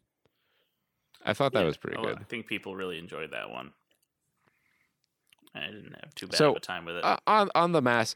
I mean, in the original five Star Trek movies, you know, they kind of ping ponged between being pretty good and pretty bad. I mean, they averaged out to be, you know, pretty good, and I I feel like that's also true of of J.J. Abrams's trilogy. And the world knows how much I'm loath to give J.J. Abrams any praise. True enough. So Yeah. we'll see. We'll see how it turns out. Um, and we just like we saw how Black Adam turned out, and uh, boy, howdy, let me tell you. Let's let's get into it, kids. Ladies and gentlemen, Um, Black Adam. Starring Dwayne the... the- Statue Johnson. Yeah, I will. I will lead with my executive summary of this movie. It's not good. It's not it's not good, not not great. Um it it doesn't feel like it, it it feels janky. I think that's the best one of the the simplest way to describe it is it feels janky and not uh not elegant really or well put together. It's very scattershot in how it's put together. It's trying to do a lot of things. Well, I mean, I I say that, but I'm not sure it's true. I'm well, not in sure terms of it's source material, I would say that's true. Like it's trying to introduce Black Adam, which would link it to Shazam and those those features. It's introducing the Justice Society, which is a whole another faction that has literally gotten no introduction in any in any um, property that I know of up to this point in DC. Um, it's trying to tell this story using you know a high profile actor who they want back for for stuff, and they're trying to do all this big DC lore stuff, and then also try and tell this story, I guess, of this very grounded story of uh, an oppressed people and the and the family, um, and they it do- doesn't work. it it accomplishes none of these things. Um, this movie kind of fails It spectacularly feels like a on a number of itself, levels. Yeah, and I won't say like in a in a in a an objective sense, it's not as bad as something like Morbius. no, But Morbius at least kind of like it didn't get all the way there, but at least like dipped a toe into so bad it's good territory. Hmm. I I'll offer the counter view that this was I was very entertained by the schlock that happened in this. Um, by I was happy to yell at it and be like, "What are you doing, movie? why did why are you making these decisions?" Yeah. I mean, there's plenty to laugh at with Black Adam, and you know, not the stuff that they expected you to laugh at. Although in our theater, some of these jokes played, Oh yeah. so you know there is there is a an audience for that. But I it- mean, we saw before we watched the audience rating was fucking ninety percent on Rotten Tomatoes. which is crazy to me. I don't understand how that many People, people, could. fucking love Dwayne Johnson. I guess. But he's like, he barely He- does yeah. anything in the movie. We I know I've been harping on it a lot, but like if you if you once you catch it, it's impossible to not notice that most of his actions in the movie are close up shots from him from the chest up doing dialogue or him from very far away where he's definitely a green screen character, unanimated, sliding across the screen because like I mean it makes sense. You know, Teth Adam is very powerful and flying doesn't even he doesn't even need to be aerodynamic to fly, sure. Like he doesn't need to assume the flying pose, but it comes off as if they just didn't animate him animate his uh, character in flight and they just sort of clicked and dragged across the screen. There's one scene particularly. I guess we'll we'll talk spoilers because we Yeah, this will be the quickest one ever. Um, I mean, watch this if you want to fucking laugh. If you ca- if you if you're hoping you enjoy the character of Black Adam because he is a good character in the comics. He's a he's a pretty interesting character. Uh, don't yeah, I don't walk into this expecting anything except uh fucking you'll be disappointed. yeah. It think Aquaman. yeah, this is kind of Aquaman tier. I didn't I didn't have the same like uh passionate anger towards this movie that I had toward Aquaman. Peter and I also saw Aquaman together, Mm-hmm. Yeah. so he's he remembers quite Oh, well we got- how yeah we got that whole theater to ourselves. Just to, there's one other guy, but we got to fucking lampoon that whole thing. and it was it was so dumb. I don't know if this movie's quite that dumb, but I think it's worse made. Mm-hmm. Um. Um oh, don't waste I wouldn't waste your Yeah. money. I would wait for this to come to HBO Max. and just the, the definitive icing on the cake in case and you haven't heard it from anyone else. This has a major case of precocious child actor syndrome. Oh, we I'll, We'll I'll get, to, that, but I'll the gist of it is there is a kid character, and he is in he infests this movie, and the way it's written and the way it's directed is really bad, and it really really undercuts the movie. Um, W- so if you don't well, like let's if you have problems with like kid actors, this is prob this is like all your nightmares come true. yeah. So let's let's flip on to spoilers here and talk about this kid character, Amon Tomaz, played by Bodhi Sabongui, is perhaps the worst character in a movie I have ever seen. Like if you thought Short Round and Indiana Jones and the Temple of Doom was annoying, you have seen nothing. If you thought literal joke character Basil Exposition spewed a lot of exposition, by God, Amon would make him blush with how much exposition he spews. And the the actor whose name I'm not going to attempt to pronounce again, uh, he fucking made Jake Lloyd in the Phantom Menace look like fucking goddamn Marlon Brando. his like his uh, you know uh Amon's character like the whole point of that character was he skateboards in because he's a fucking kid from the 90s apparently and like yells the plot at Conduct is just Adam. now getting the 90s. and tells him that he's a cool superhero and that I like superheroes and the audience likes superheroes. And you're totally a superhero so that Dwayne Johnson and uh, you know Black Adam can go I'm not a hero. I'm someone different looks directly at the camera. Therein lies one of my biggest problems with this movie is that the whole they they beat you over the head with this in the trailer and in a lot of the dialogue for the movie where Black Adam's like, I'm not a hero, I'm no hero, etc., etc. But if you look at his body of work in the movie, he kind of is a hero. It's literally what he does. They really didn't do a whole lot to make him villainous. Like, and that's that's a a big part of Black Adam's intrigue. You know, is his his kind of like ability to to put you on edge and and mm-hmm. you know be a ruthless sort of character um like yeah he kills some of the bad guys and, and admittedly in some of the them pretty brutal ways.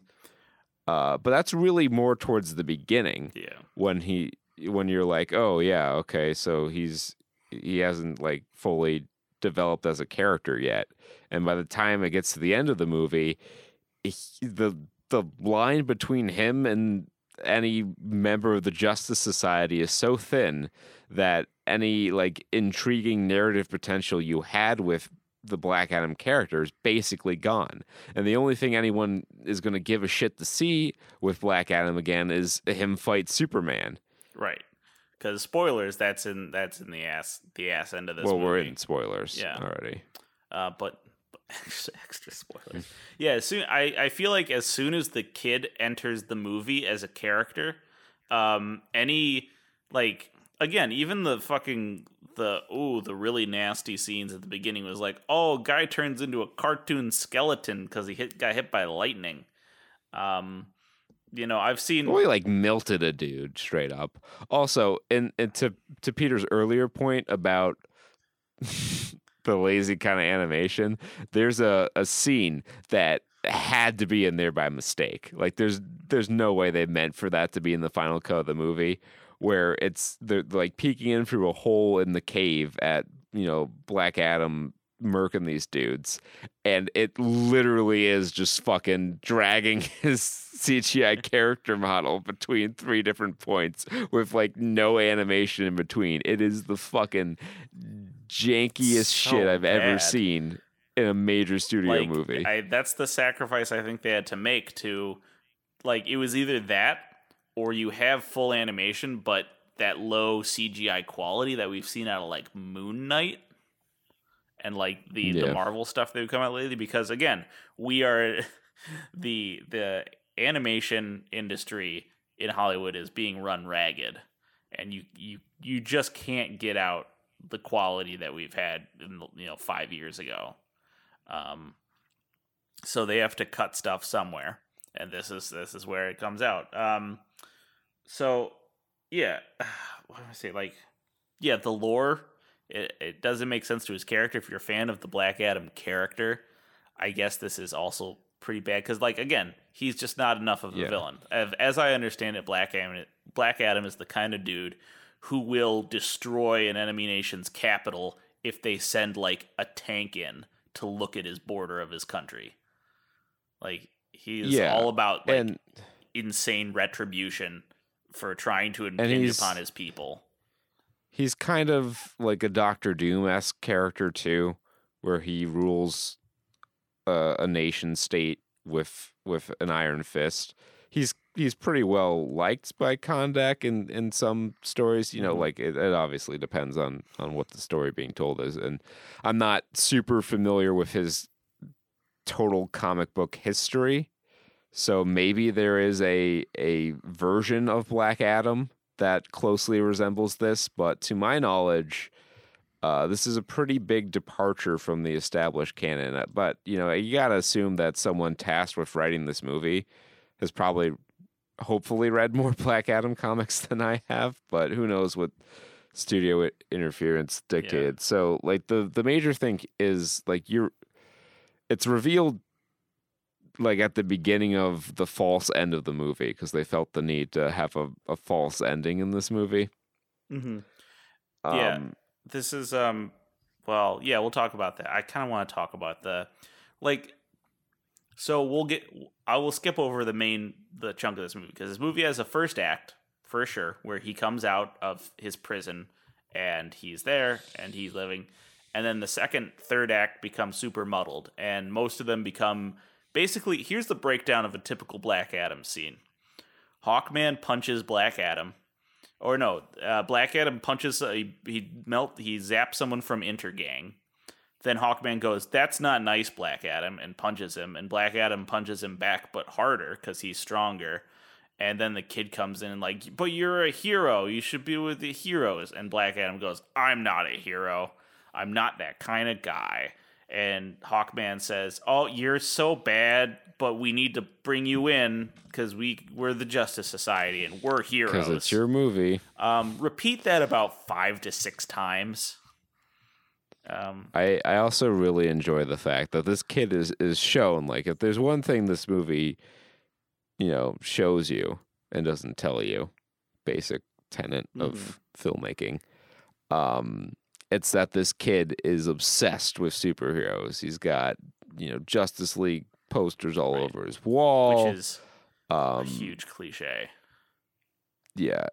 But even in universe, the Justice Society are such fucking C-listers that this kid has no idea who any of them are. Mhm. Um Dr. Fate is the most interesting character in this movie and uh Pierce Brosnan's probably gives the most memorable performance and it's not as if Pierce Brosnan really brought his A game to this Yeah, one. he just like he's like I I can do a superhero thing. If fucking if they got all those people in Eternals, you just pull in whoever. I could be in this movie, and they're like, hey, we'll Yeah. let you do like we'll let you do like a Professor X. You get to your character gets to be in the cool mansion in Louisiana, and then there's the Yeah, well, I think that was Hawkman's. oh mansion. yeah okay because you know Hawkman classically depicted as being very rich. Mhm. yeah. Oh man, I don't know.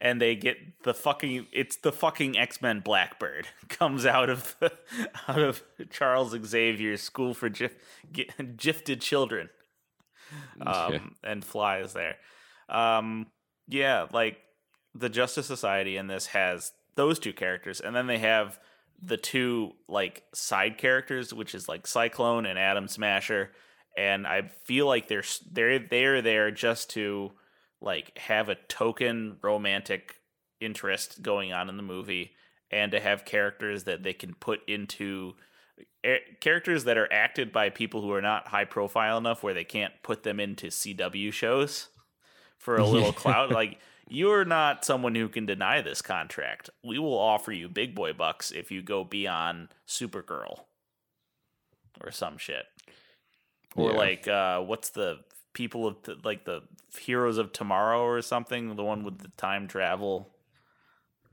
i don't Yeah, I I don't watch any of this shit. um so th- yeah it's just like them and him talking Intergang barely plays a part until they get the macguffin at the end and i i literally Yeah. thought that they were going to end the movie without the like fair enough i guess they got me that's not I I don't feel I was I don't- they should feel the proud movie- that they did that because they just wrote the ending to the movie and then they tacked on another ending.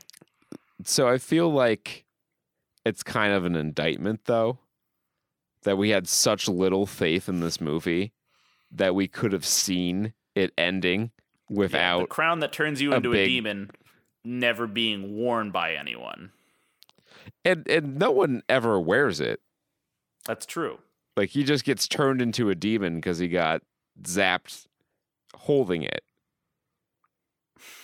And you know, Black Adam like so willfully surrenders, which is so out of out of the Black Adam character. um Um, and it's it's it's just to set up a scene where he gets the fight Task Force X people where, where water's flowing. yeah, and the, and they get to use the stunt double for the one scene where um his character has to do hand to hand combat because he's they did the reverse uh Captain America where they CGI'd him back onto the onto the scrawny body when they need to show um when they need to show the face of the Dwayne.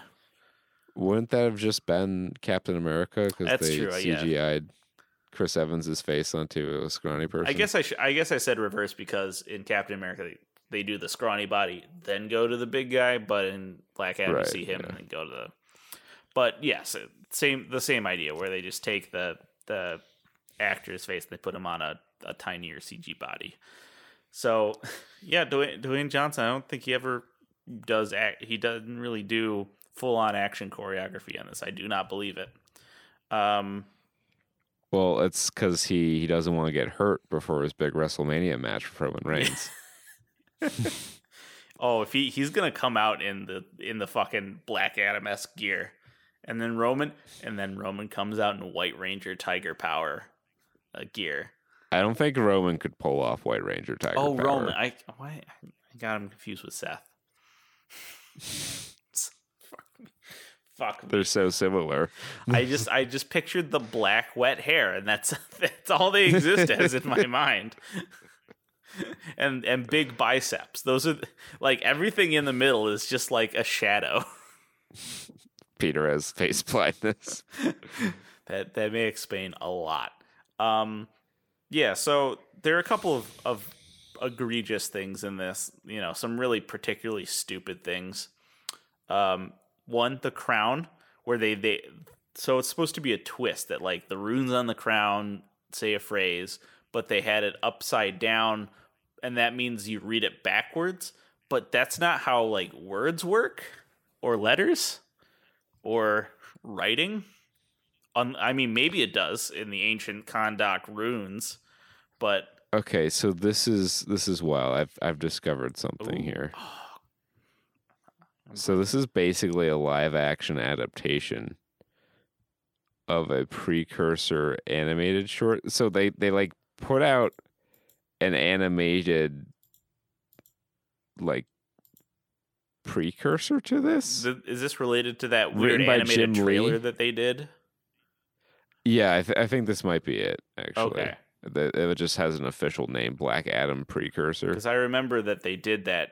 Like they just had a trailer that didn't even have any like live action in it before they like when they announced the name, and then they like yeah. a year later they put the trailer out. Yeah. So all right, that makes a lot more sense. Uh, yeah, because that came out in 2020, and uh, it was written by Jim Lee, and it has Dwayne Johnson listed as a voice credit in the exact same plot. Um, yeah, the the movie, like the kid is in too many scenes, and The wor- let you want to talk about the worst scene that he's in?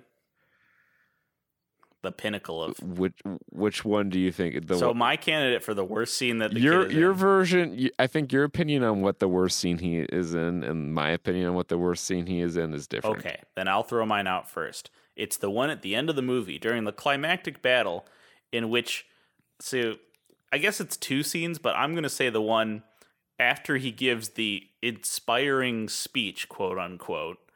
Um, it's the scene where it cuts to him moving at two miles an hour on his skateboard as a as a horde of, of townsfolk kind of saunter into battle behind him and he's like not even centered in the frame. He's off to the side by some rubble. Like the movie doesn't even care enough to put him in the middle of the action. He just kind of comes in. He's like, yeah, like his arms are at his side, no, like exuding no character, no triumph, no no leader charisma. Um, yeah he just kind of farts his he farts his way onto the screen and the plot element continues. see that is that that um, that's not a great scene and any scene he's in really could be considered the worst scene he's in because they're all pretty bad um my opinion for what his worst scene is is right at the very beginning. You don't have to wait long for it. Is i guess they're trying to smuggle his mom past Intergang, and he bumps into someone from Intergang, and like dumps all the exposition about how you know you're oppressor in our country oh, and Oh, yeah. you know all this shit. And then the the guy like this is your introduction to the character really i, I think he m- probably narrated the the historical opening part Yeah.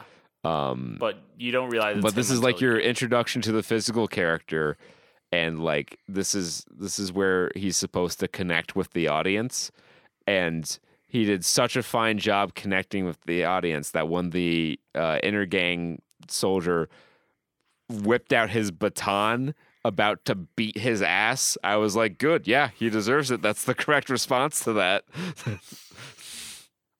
He just like he, yeah, he just he just comes up like that's the first line is he walks up to a dude, drops comics on the ground and like yells a political platform at him. yeah it's so bad like no one talks like that especially not a fucking kid Yeah. Um and yeah, it's it's stilted and that's I think that's that's a good characterizing word is that his dialogue is just stilted throughout the whole movie. Um because the kid can't fucking act uh yeah, what what else was there anything else I was going to like there's plenty. I could t- like I could just kind of like meander until I hit a bad moment and talk about it and meander until I hit another one. Uh, I will say the other non superhero supporting characters, they could come and go. they're pretty bad. Even most of the superhero supporting, like anyone not named Doctor Fate, is just not a very interesting character in this movie. Yeah. And I mean, like it makes sense because Pierce Brosnan is like the the only actor other than Dwayne who has any sort of like cachet or gravitas uh, to their career. And well, Dwayne is a a good actor, he rarely takes roles that challenge him. And uh, this is perhaps his least challenging role of all. Yeah. Um, I Um, also, the the one thing I want to, the one major criticism, because this this I've I stew on this all the time, and I want to like ask the question: Why is it so fucking hard for these major studio movies of any kind, not even necessarily superhero movies, but any of these big tentpole films? Why is it so fucking hard for them to pick a tone and stick with it? And I'm not saying like you can't have like comic relief in a more serious movie. That's fine, but like comic relief comes from like a specific character. Like you don't have your ultra serious anti-hero type Mm-hmm. fucking quipping. right. Like, it's just and and just the the way it yo-yos from being like a, a serious like it yo-yos from being like a a political statement to being like a a very uh, personal story to being generic superhero schlock to to being not much of anything like the, it just it floats around all over the place there's no consistency to it Mm-hmm. and it's a problem in a lot of movies today and i i don't understand why it's so hard It's because I think it's because the ones that do it well, um, they're not understood by the folks who are making more of these. I I just think Yeah, about this part of me because feels- um, yesterday there's a you know the last couple of days a story came out that James Gunn and I think who else I think someone else um, was they're taking over like I guess creative control for the DC extended universe. Um, sa- uh, Okay. sa- saffron, someone saffron. Um, Saf better known as Saffron uh, Peter. Okay, uh, Peter Safran, who did Shazam and Aquaman. Um, okay, and we like and we like Shazam. Um, I did like Shazam. and we liked Peacemaker. And Peacemaker was good. I think this was a case of the who the producers saw they saw like Peacemaker and saw that that was juggling multiple tones very well, but they didn't realize how it was doing that. In that, you know, yeah, the character of Peacemaker was the same character, whether he was, you know, whether Yeah. the context was a little more serious or They more did- comedic, he was still kind of the bumbling, you know, fool who. Well, another thing they did really well with Peacemaker was like they showed you that in a very organic way without like telling you as much, like just through the actions of the character. They show you that the Peacemaker uh like the identity of Peacemaker as far as like this ultra buff, you know, manly man kind of thing was a facade that you know the the man behind the mask hid behind in order Mhm. to to gain acceptance from his father and you know hide his his own personal trauma Right. and they they communicate that very well through just a handful of positive scene a handful of very well done scenes um where it's just him like he he obviously never shows those vulnerabilities to anyone else um Mm-hmm. And this movie does no, nothing of the sort no, it it tries. It's definitely trying because like.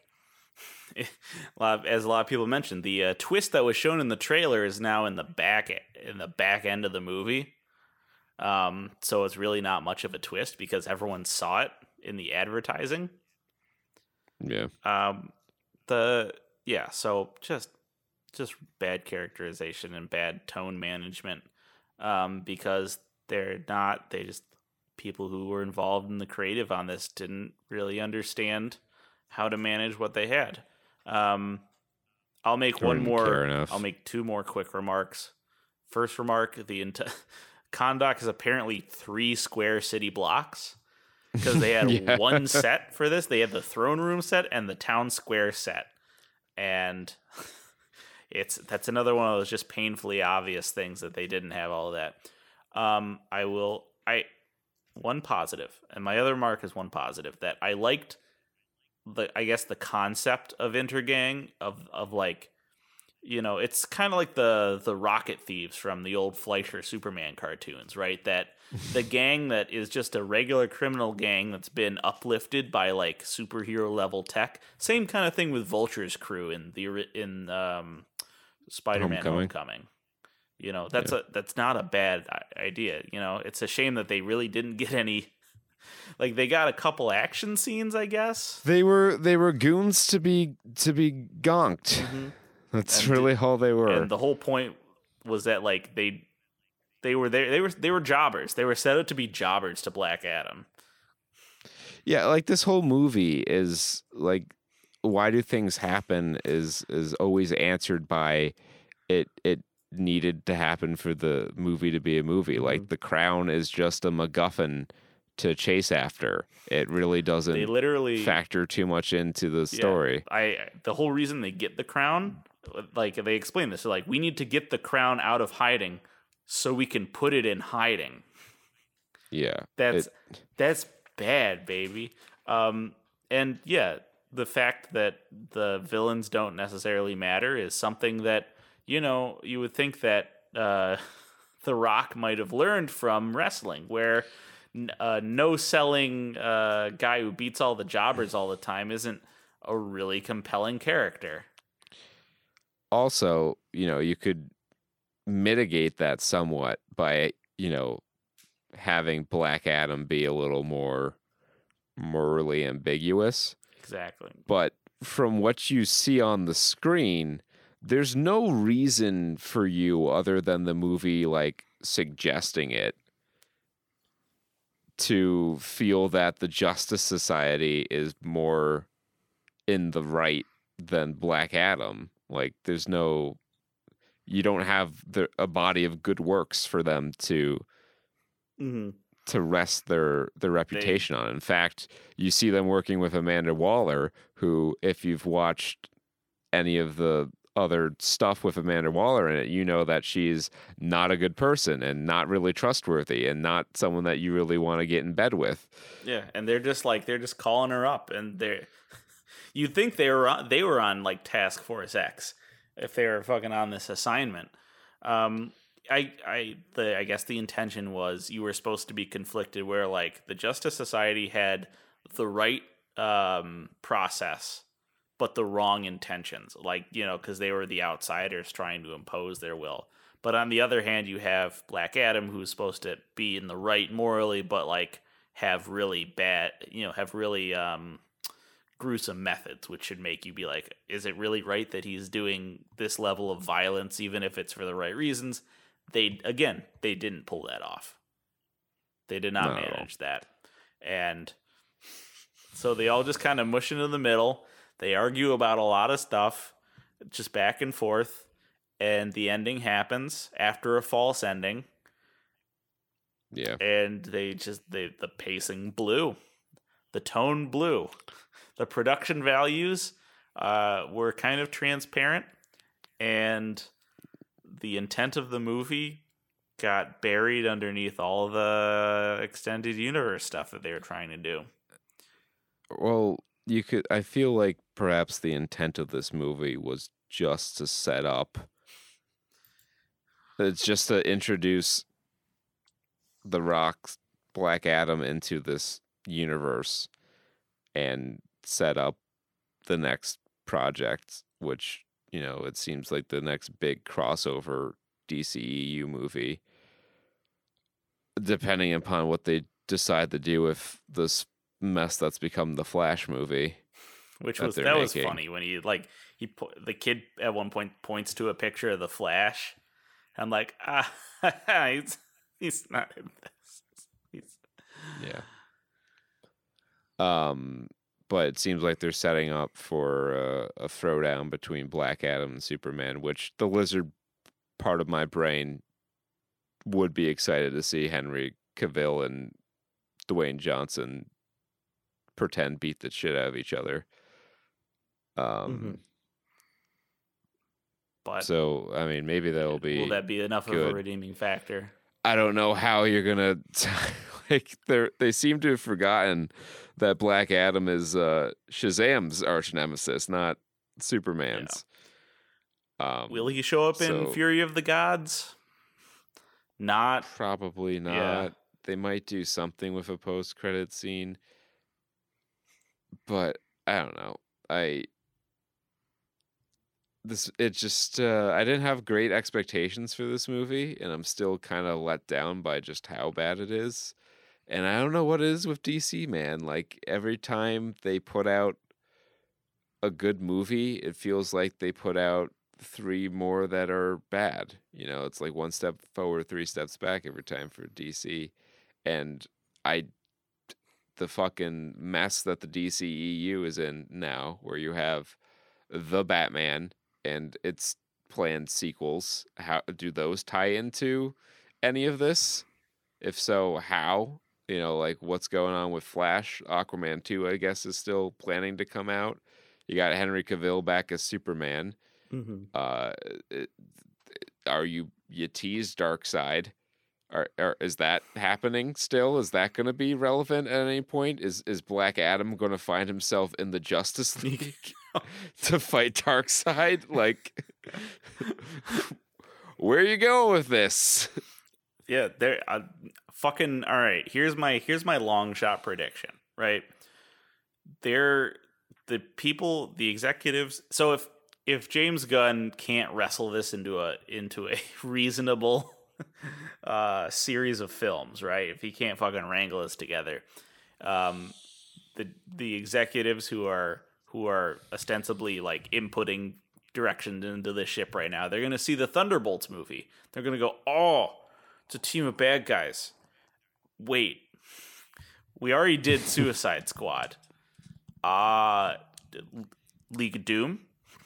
In fact, we did that twice. Or Legion, Legion, of Doom. yeah, we'll do the Legion of Doom movie. Oh, could you imagine fucking Jesse Eisenberg? And they did tease, they teased the Injustice Society right at the end of Batman versus Superman. Deathstroke Oh yeah, or the Injustice Society. on a- yeah, on a on a boat with uh, Lex Luthor and, and someone else. I don't even remember who. yeah. Um, yeah, I don't, I don't know, dude. It's fucking, Yeah. it's a mess. Every criticism I've had about Marvel Phase Four being like, what what the hell are we doing here? Is you know like DC's worse right now in terms of clear directions, but I will admit some of the the the prospects that they've they've introduced here are interesting, perhaps a little more interesting uh, than if everything had gone to plan based on their roadmap. Um, but you know, I guess I guess we'll see what they what they where they go from here, unfortunately, they uh they still seem to, to struggle with putting out quality films. But uh, I guess we're in the minority. Ninety percent audience score on Rotten Tomatoes, seven point one on IMDb. But the thing is, Uh, like the other, the last thing I'll say with this was when I talked, anyone or the the comments I've seen about this movie are people who don't like it.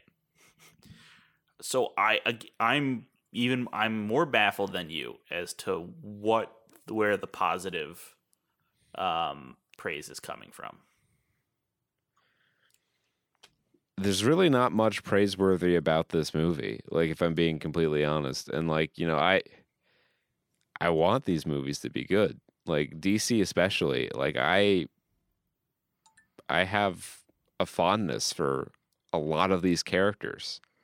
I want to see the movie industry do right by them but they just can't seem to get it together and it's really it's sad like this movie is really bad. Aquaman was really bad. Um, the first Suicide Squad was like barely a movie. It was so bad. It just like the the misses far outweigh the hits with the DCEU, and I wish that weren't the case. Yeah. But uh, until until they can get their act together, and hopefully uh, they've they've put the right people in charge to do that. Um, we'll we'll we'll call it like Yeah. we see it. And uh, thank you for for tuning in. Uh, I think that's going to be a wrap on 338. Jake should be back on the show next week. We'll probably watch. Um, Um, well, no, it's not quite Wakanda Forever. That'll be in a couple weeks.